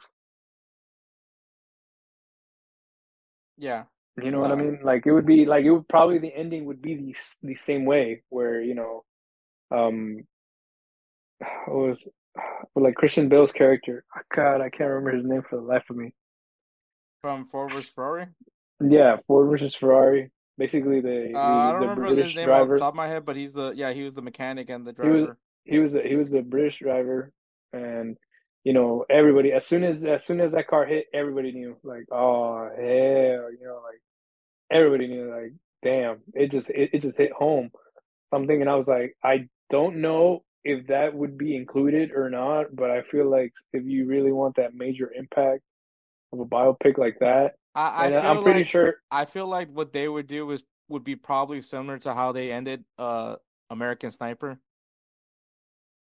oh yeah yeah where like they just show him leaving, you know, and then then like at, they you know just fade to black and then say what happened. Um, yeah so I think that that would probably be what hap- what they would do, but because uh that yeah that I mean or like I mean we, we're seeing now that there's people that don't mind not say don't mind it, but are willing to at least try to make the scene try to make that scene happen because of the significance of of what that of what it was, but um but yeah, Paul Walker would definitely be a good one.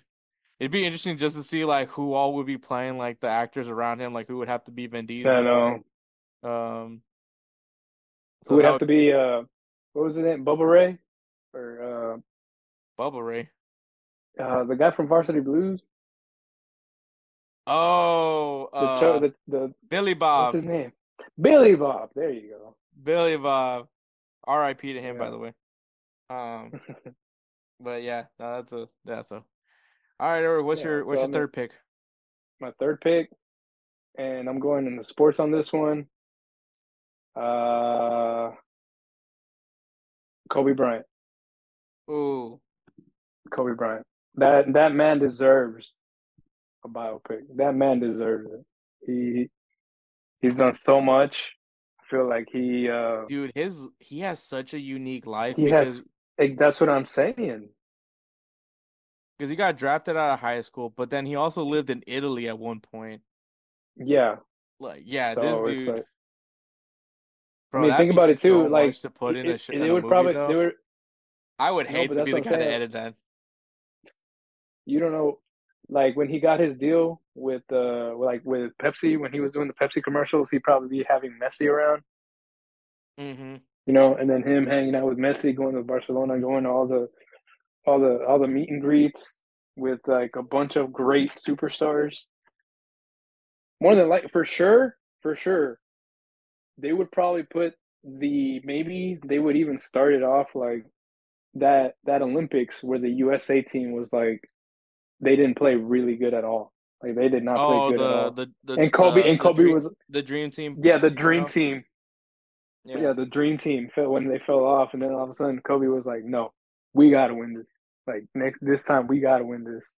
And then they could start off with that, and then all of a sudden go into his life and I would love Move on, move where on, where uh where where he says job not done when Yep. uh when he won the NBA finals. hmm Yeah. That, So I mean, there's a lot of there's a lot of I think there would be a lot of uh, a lot of scenes where they would get a lot of his like his trademarks and stuff like that, and Mhm. add him on there. Um, a lot of I'll be honest, I think a lot of time skips. yeah, this um, this would have to have like a lot of time skips on it. Yeah, Um yeah. for sure. But definitely hit like the high points points of his career. yes, exactly. Yeah, definitely. I think they would have to like at least find some way to to show of of his love for his his, his kids as well, how he was Yeah. involved in their lives as well. I think that would be something important as well. hmm Uh, but that, phew, man, that's good. This is this is a tough draft, man. Oh man. God, okay. man. Um, All right. So what's your what's your so this is third one. This is your third, right? yeah. Um, I So am going with. Oh man, this is this is where things get a lot harder. But I I think um. I think I I- think because like an, another movie that I really liked was The Founder, which was the movie about the guy that ended up creating McDonald's. Well, stole McDonald's, but you know built the foundation of what is McDonald's now. Right. Um, I would kind of want something similar to that, but with Walmart. Okay. So something as like how this how this all like, like this idea started into where I think it they is. I think they do have that. I just don't remember. Is there a movie? I think so. Is it really? Because I think that kind. If that's the case. I might have to veto this. a Walmart movie. Yeah, I'm looking it up right now. Hold on. Walmart movie or like Walmart biopic. It just gives me, hey, here's the movies you can buy at Walmart. nah, I mean maybe maybe I'm mistaken. uh, it looks like a documentary. Okay, so then it might not be. Then eh, it's a documentary. Don't worry. Okay. It could it could still be in there. All right. Yeah. So, Walmart. I'd have to guess. I'd have to make a special. I'd be like, I'd be like, I have to make a guest appearance because I was a card pusher.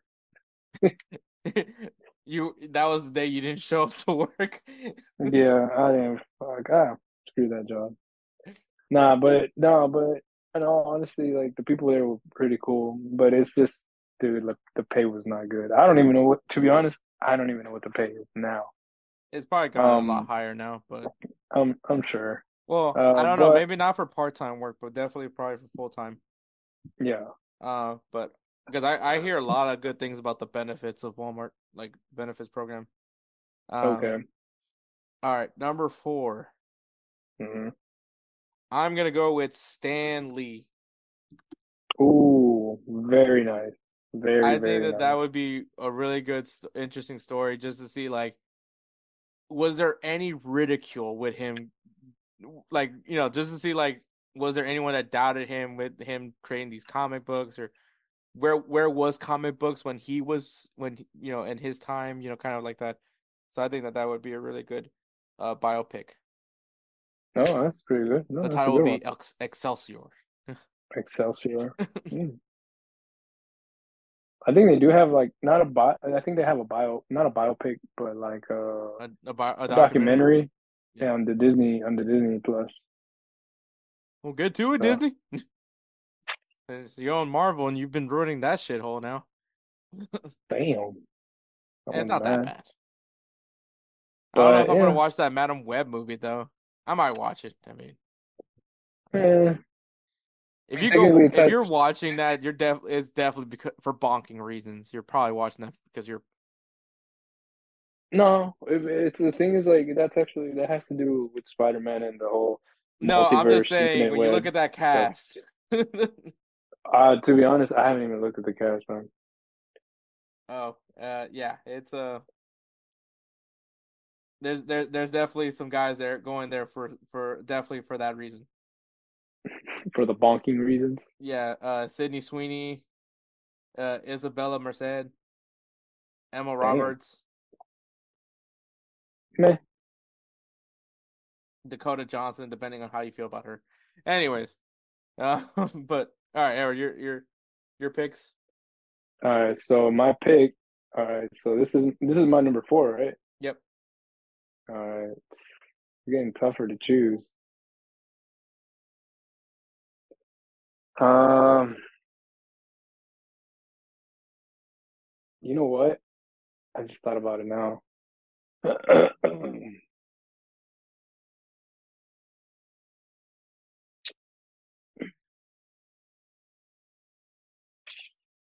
You just thought about it now. Yeah, I just thought about it right now. Well, there's gonna be two. I kind of have two in mind now, but uh, now you got me thinking really, really on this one. Um,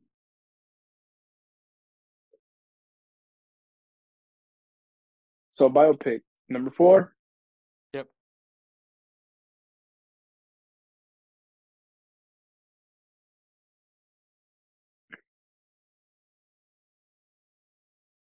I've just noticed like all my people are dead. Uh, except, well, except, I'm about to pick. one more. Well, I mean, just realized all my guys are dead. Actually, mo- majority of this list are people that are are not with us anymore. Yeah, of course. All right. So I got a good one. I got a good one. Number four. And this man is very much alive and he's still whooping ass. Jose Altuve. Biopic from him from like his childhood, um, all the way to basically winning the world the World Series. I feel and- like we would want to watch this movie, but I think that a lot there's a lot of people out there that are Ah, I'm just saying. I mean, Jose Altuve. I mean, he's he's a hardcore. he has an I his, feel like he- his his story is pretty amazing though. I do I, I Yeah, do love it his is. stories. I mean, you got to think about it. He's a really short dude. They were basically saying no because of his his height. So I mean, you know, it, it's it's very it's inspirational. Like if you're looking for something like that, it's very inspirational. I feel like it would be like that movie. Um, you know what? It would be very much like the Jackie Robinson movie, Forty Two. Just you know, not with the whole, not with the whole. You know, I don't want to say words, but not with the whole you know segregation stuff like that going on. Just just, just people accusing him of cheating. yeah, cheating and like I said, his height and basically how hard he had to actually get to work to work to where he's at now. Mhm. Um, but yeah, Jose Altuve. I mean, I know you would watch that. I would definitely watch it. Matter of Yeah. fact, over here is my Jose Altuve pop. I have mine in the box. Yeah, I don't do that. I don't do that NRFB thing. NRFB. All right. So what's Uh, your what's your fifth pick? my fifth pick, and I think this one actually a lot of people would probably be interested in. Um, my fifth pick would be Jeff Bezos, basically the creator of Penis Amazon. rocket, penis rocket. And then, and then also, and then also the the fact that he started from his garage, selling nothing but books, Yeah. used and new, and then now all of a sudden you can literally buy car parts here, like on Amazon. Like you can you you can buy car parts. You can buy food. You can buy, dude. You can buy, oh, dude. There's so much crap you can buy in there, and it's it's scary sometimes. Like I mean, just as a just as a the thing because somebody actually told me you can. You can buy sex toys through there. Okay, I was like, I what? didn't need to, I didn't need to know that. No, Um, that's what I'm saying. But it's like you can buy literally everything. You can buy motor oil. You can buy cooking supplies. You can buy te- food, like you said. You technically, dog it's food. not. Everything. It's not what. It's not what it. It, it it's not that. But I did buy a, a grinder for for for my weed. Dude. Oh, you bought it. You bought it on Amazon. Yeah, Dude, I did buy it on Oh, Amazon. God. I could see it. I could see that. I'm I telling mean, you, dude, they uh, have i- if, everything. If certain people are listening to this, I know I do not smoke weed. Um, oh my god! I just realized like some of the academy players are probably listening to this. Maybe. oh no, he doesn't drink. He doesn't smoke weed. He just he uh. Nah, I Oh, think some people. I I, think I some of the guys kind of like it's safe to assume. Uh, one of the because like one of the guys asked, one of the guys was listening to well, that they wasn't listening had a Sublime shirt, uh, on and um, and I remember you know I made the the corny hey name three songs and he said oh I didn't realize this was a band, so that that hurt my that Oh. hurt me. Um, but so he was like you know what I'm gonna give it a listen and I was like I kind of don't want you to. And he's like, "Why?" I was like, "I think you're gonna have a really good way to guess what I was in high school." so, and he's like, "I'm sure it's not that bad." And then he, then yeah, he was like, "Okay, I see what you mean." Yeah, and it was it's only in high school. so Yeah, and then he never touched stuff again. You know, he he he was obviously, I joined the a good boy. Yeah, yeah, yeah, yeah. yeah. That that stops you. yeah, um, but okay, but Jeff Bezos, yeah, that that would be a really cool story. Um, hmm and It's kind of like a it's an underdog story, and I know for a fact once he started that, it's pretty honestly sure like everybody. it's like a rags to riches and you know a prime example last year we saw the flaming hot movie which was the movie about the guy that created the flaming hot cheetos the flaming hot brand for for lays for you know for frito lay and um yeah. bro that that's another good movie if you guys haven't watched flaming hot watch it um it's also Eva Longoria's like direct uh, directorial debut um so Oh, nice. so she did a really good job. Uh, Becky G dropped a banger of a song, which she always does. Um, so Love her. yeah, great, great, great, great stuff. So good movie though. Um, and that that's the movie that introduced me to Annie Gonzalez, which I'm still, I'm still. Edward Edward knows this. Uh, this is gonna make me really seem misogynistic. By the way, I can't tell if if Annie Gonzalez is attractive or not. Um, and and okay, before anyone starts judging me, so me and my sister, we have this thing where we we do talk about this, and one our number one person is Eva Mendes. Well, you and Ryan Gosling. huh? You and Ryan Gosling, basically, in the same boat. That's an attractive man. I don't. I don't. I'm not. Oh no. Okay. I, yeah, because that, that's his wife. No, uh, so me and Yeah. me and Wendy, the thing is, is that we're not entirely sure if if Eva Mendes is really attractive. Oh, Like, there's movies where like she she looks great, and then there's movies where I'm like, eh, I don't know. So, is it the face or is it the? I don't know. Me and Wen- me and Wendy still have no idea, and that's kind of where I'm at now with Annie Gonzalez. Like, like she's clearly, and I'm not I'm not saying they're ugly. And clearly, they're beautiful women. You're all beautiful, but like, it, it's just like I just don't. I just I'm not entirely sure of the consistency. so and me and Wendy are me it's it's like the one thing that me and Wendy like we love doing, which is sounds awful to, to say it out loud, but where we're not entirely sure whether or not somebody is hot or not. Um, and it, it this is also we do this with men. Um so like that yeah Okay. that that that was my case even more. but but yeah, so so yeah, so but Jeff Bezos, that's gonna be an interesting one. All right, but yeah, I think that would be really cool, really cool to learn about Jeff Bezos. Um, and I'm sure Yeah. he'll like force his Amazon employees to watch the movie. Ava- available on Amazon Prime. Hey, I wouldn't be surprised if Amazon Prime would be the ones to release it. yeah, probably. Uh, all right, my number one movie. Um. Wait, Okay, thought- it has been done. It technically has been done. Okay, okay. Tell me if you want to veto it or not. It, uh, probably you should veto it. I'm, I'm, I might veto it as well. Uh, Muhammad Ali. Mm, It's already been done, so I probably veto it. Not taking a jab, unintended. Not taking any jabs at uh at Will Smith's like movie, but like I, I don't know. I just feel like it could have been done better. Um, no, I, no, I'll just, I'll just, I'll, I'll, I'll veto it. I'm not. I'll pick something else. Um, dang, this is this is where. Um. So if not Muhammad Ali,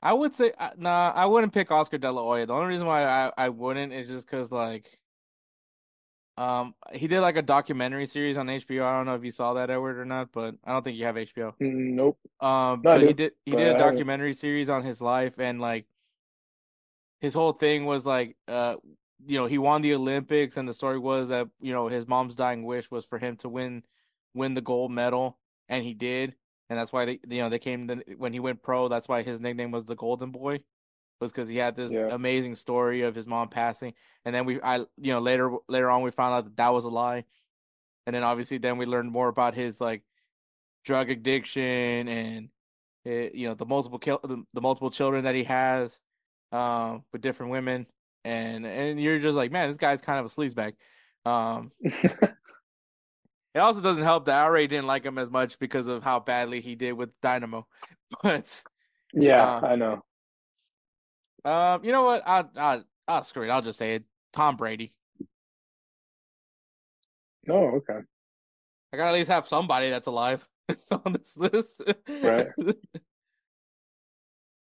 I mean, Walmart doesn't count because it's a it's a it's an inanimate object. it's a store. Oh, so- I honestly don't. I, I feel like Superstore does a portrays a pretty good job of. oh, it's a great Walmart. like uh I love that parody of, of what of what working at a retail retail store in general. Oh like yeah, it's definitely clearly Walmart, but it is like anyone that has ever worked in any of those like Nine. those yeah. retail stores. Like if you worked at a Target, this is where I'm gonna date myself, but Kmart. Um, but I forgot, dude. I forgot all about Kmart. I'm gonna date myself on this one, but Kmart. but What was what was the other? What about? Oh, dude.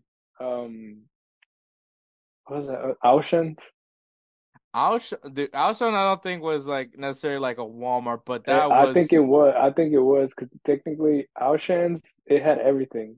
You Yeah. had bikes. You had cooking You got your had back to food. go, you can do your back to school shopping there. You can go get tortillas. You can go do your in your your income tax. Uh, Yeah, get a well, that was loan. that, that was yeah, that was about right. You just have to go upstairs. Yeah, it, Auchan was, it was unique. It was very unique. It, it's crazy to think that there's like still some in there's like uh, there's Auchans in France.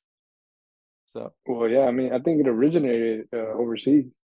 yeah, it just but it was just it's crazy. Every time I drive by where the Auchan used to be, the uh, off of Beltway Eight, hmm it, It's a food town now. it yeah it is. It's just crazy to think, and you know it's like right across from a Walmart. So fuck you, Walmart. but well, I can't, I can't, I, yeah, well, no, yeah, yeah, yeah. I'm, I am gonna say that, but um, but yeah. So there, there's our five-a-side draft. Edward has Elon Musk, Paul Walker, Kobe Bryant, Jose Altuve, and Jeff Bezos. Me, I have Eddie Guerrero, Dale Earnhardt, Walmart, Stan Lee, and Tom Brady. That's gonna be an interesting graphic. just, the Walmart's gonna take the whole freaking picture. just Walmart. or you know what? Or you know what? You know what you should do? Put all Put them in the standing- Walmart. No, put. I was about to say, put them outside, staying outside the Walmart, like in front of the Walmart. Look like day laborers. Yeah. I'll make Or, it or, or oh god. Or just them dressed up as they're no, they normally do. You know, Tom Brady with the football pads and the helmet, and uh, you know, everybody else, you know, just just doing their own thing. But Eddie Guerrero doesn't wear clothes. You could you could put him with the Latino "I'm Your Papi" shirt, you know, Latino Heat. The, dude, the one shirt I always wanted from WWE to this day, I I'm pretty sure I'll never ever get it. I'll probably have to look up the graphic and make it myself or something. Is that Latino Heat, but the one where he has the Scarface look to it, Oh, like he had oh. the Scarface, like like the poster. It was yeah, like yeah, I remember that. black That- and white with the red letters. That shit was tough. Yeah, I remember. Yeah. hmm Yeah, what a time. Eddie Guerrero, R.I.P. Man. But You might actually, you might win this draft with just Eddie Guerrero alone. Yeah, I, I'm like so happy that you didn't pick him. And the thing is, I was thinking about like WWE because WWE does a lot of uh, documentaries, but I was like biopic. I was like, uh, I mean, technic, technic, not really, but like, uh, cause when, uh, what was it, Vice, when they did their Chris Benoit documentary, oh yeah, they did, they did talk about Eddie. Guer- Oh my God, dude, I, not a dry eye was where was in that was in that room that day. And it's just me and. Robo, but like still, but man, dude, I I would serious I would say, and this is just me, but I would I wouldn't be against a Chris Benoit, uh, biopic. yeah. I, I understand what he did was like completely and utterly awful. It's inexcusable. Um, once again, if you guys want to know what Chris Benoit did, just just Google Chris Benoit. You'll you'll figure it out. Um, but it, it, to the point where W you can't even say his name in WWE. They took Um, him. They took. He can never be put in the Hall of Fame. Yeah, can never be put in the Hall of Fame. You, uh, good. Like you can't find anything specifically of Chris Benoit. Like it is cleared out of everything in WWE. Though me and Edward, I remember shout out to Nicolette because she let she let me use her WWE account. So me and Edward got to rewatch uh WrestleMania 20 where Eddie Guerrero and Chris Benoit both won the the, The uh, championships. the It was the world heavyweight and the. It was Which the is-. That's why. That's why I said like you cannot, you cannot tell Eddie Guerrero's story without Chris Benoit because of that iconic that that moment right there That was Eddie, iconic. That where was Eddie iconic. Guerrero and Chris Benoit are both holding their titles in the ring, like, yeah, like there's no way you you can't tell you know you can't tell Eddie Guerrero's story without Chris Benoit, um, especially because they were both going they were grinding it together. Like they were both in you know did uh you know New Japan Wrestling. I think they were also in Ring of Honor you know like they're both of their stories are intertwined with each other so it's really Yeah. difficult to not do an Eddie Guerrero movie without Chris Benoit um Excuse me. yeah, it, it's just really tragic of how it ended. And honestly, I mean, though to be frank, we got mo- you know we have a docu uh, a TV series, well, I guess a Netflix series of Jeffrey Dahmer. So I mean, clearly, like people don't mind going there. Um, I still say that we're gonna see a John Wayne Gacy. Yeah, but the thing is, bro, let me let me put it this way. The thing is, Chris Benoit is known more for his wrestling and for like his flying headbutt and his uh crossface, the crippler crossface, and the sharpshooter. Um, but the one thing that defined him basically at the end was the fact that what he did. That you know that's that's how he's remembered. They didn't do They the whole standing yeah. ovation thing. They basically had to cut all ties, which you know I could see why they had to do that. No, yeah, I, I get I get what you mean. I'm just and saying, and I mean, but the best thing is like he's known for that, for the wrestling. So for them to make a documentary or even a you know biopic of Chris Benoit, it'd be very difficult because I don't think a lot of people would be open yet. Because John you Wayne can't- Gacy, Jeffrey Dahmer, they're known Well, for that. They're not known for like, oh, they used to be a philanthropist, but later on in life they decided to become a you know killers. Well, uh, you the- know. obviously, you you ha- when you talk about guys like John Wayne Gacy and Jeffrey Dahmer and even Ted Bundy, like you have to cover what they did, which what what's they're known for, which is which is you know. Pretty much. That's why. But you can't tell Chris Benoit's story, unfortunately, without how it ended. Yeah. Like you have, eh, like I, maybe maybe that's the one where you do the blackouts, the the fade into black like they did in, in uh, American Sniper, where you, you just say, "This is what happened." we don't need it. We don't need to see what happens there, um, because he was a mess after Eddie Guerrero died. Um, yeah, he was. But yeah, no, that that that's a. Yeah, you think of any honorable mentions now that now that we're done with the draft? Um,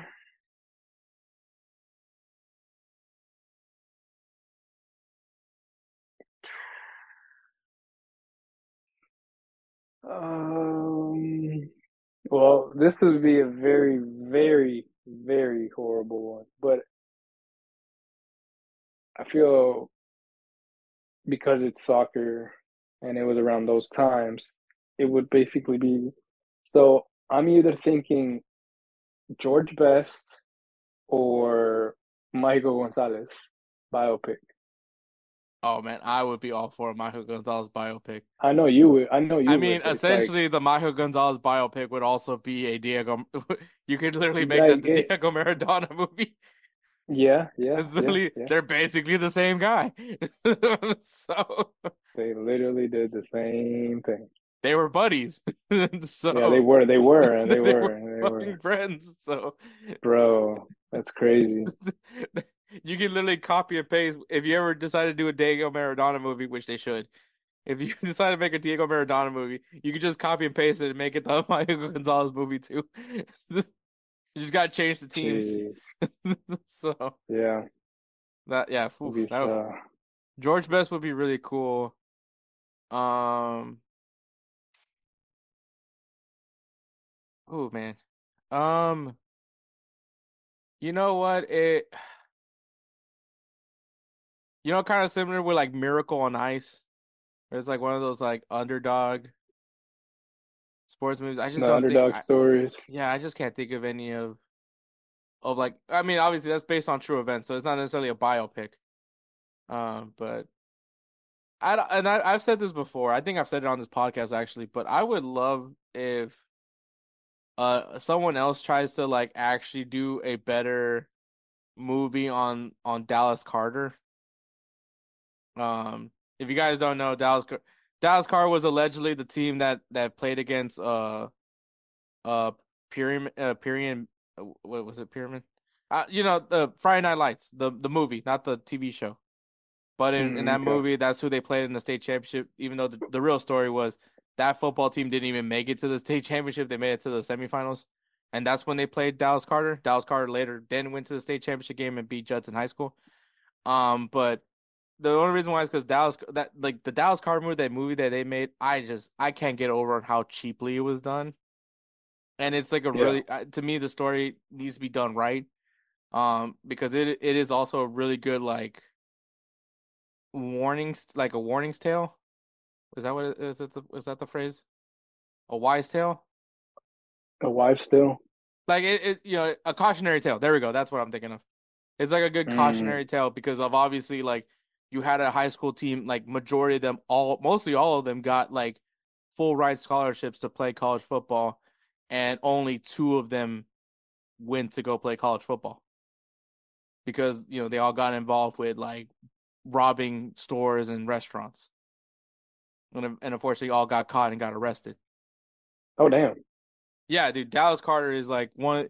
It was literally one of the greatest high school football teams ever assembled.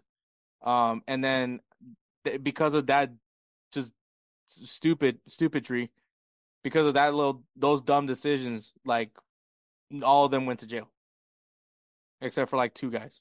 One guy I know for sure, and he ended he only one. I think only one ended up going to the NFL, Hmm. and that was like a really loaded team. Like it was really good. So yeah, I think that that, uh, like, but that obviously that's based on true events. It's not necessarily a biopic, but um, I would say a, rock movie too, movie on Dwayne the Rock Johnson. Even though I, I think at this point we're just getting, we're getting just like shoved Dwayne the Rock Johnson to our faces now. No, I mean I'll be honest. Uh, well, for one, they had that TV show. Like, yeah, that's what I'm saying. Like I feel like we're just getting. I think uh, people are just like trying to shove the Rock on our throats, along with Kevin Hart. Um, but all right. Ooh, George Bush. That would be that would just be hilarious. Um, Oh, also, it just just because I'm I, obviously I was in the Marine Corps, but I would love uh a Dan Daly biopic. Dan Daly is a two-time Medal of Hon- Honor winner. I think that's I think that's who he. My uh my Marine Corps knowledge isn't what it used to be, but I believe Dan Daly was the guy that won the Medal of Honor twice.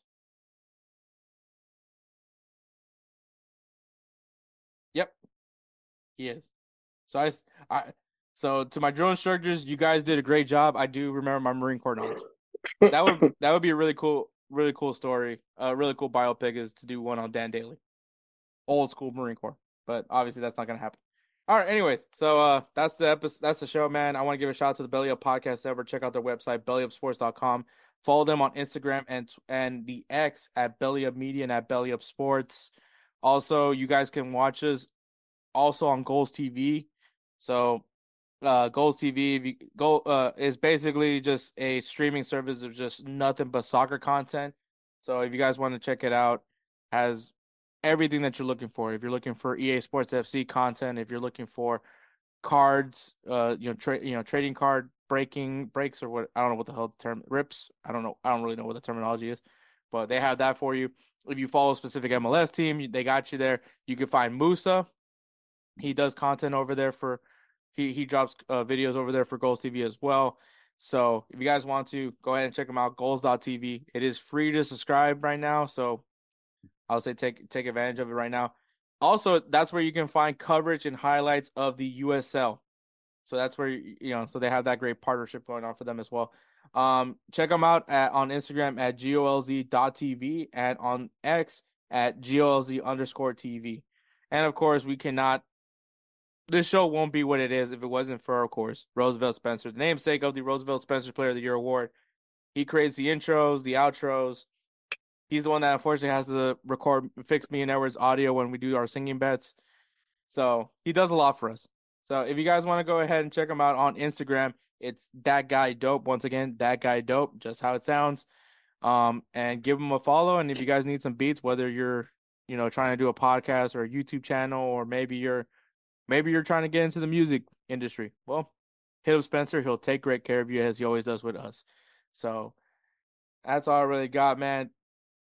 Thank you for listening to episode 159. Also, thank you again to Moussa for coming on to help cover AFCON and also to Eddie Robinson. It was honestly a dream to interview you. Um, definitely need to get you back on the sh- uh, back on the podcast to talk more footy. Uh, it, it I I had a lot of fun. Hopefully we could do it where where you're not driving. So, um, definitely definitely would love to do that again. Um, but thank you so much for listening to episode 50, 159. Catch us next week for episode 160, where we'll be talking more AFCON, and I'm sure there's going to be some more stuff going on because we are we're definitely at the tail end of the transfer window. So I'm sure there's going to be some signings happening uh closer to the end. But catch us next week for episode 160. All right, take care, guys.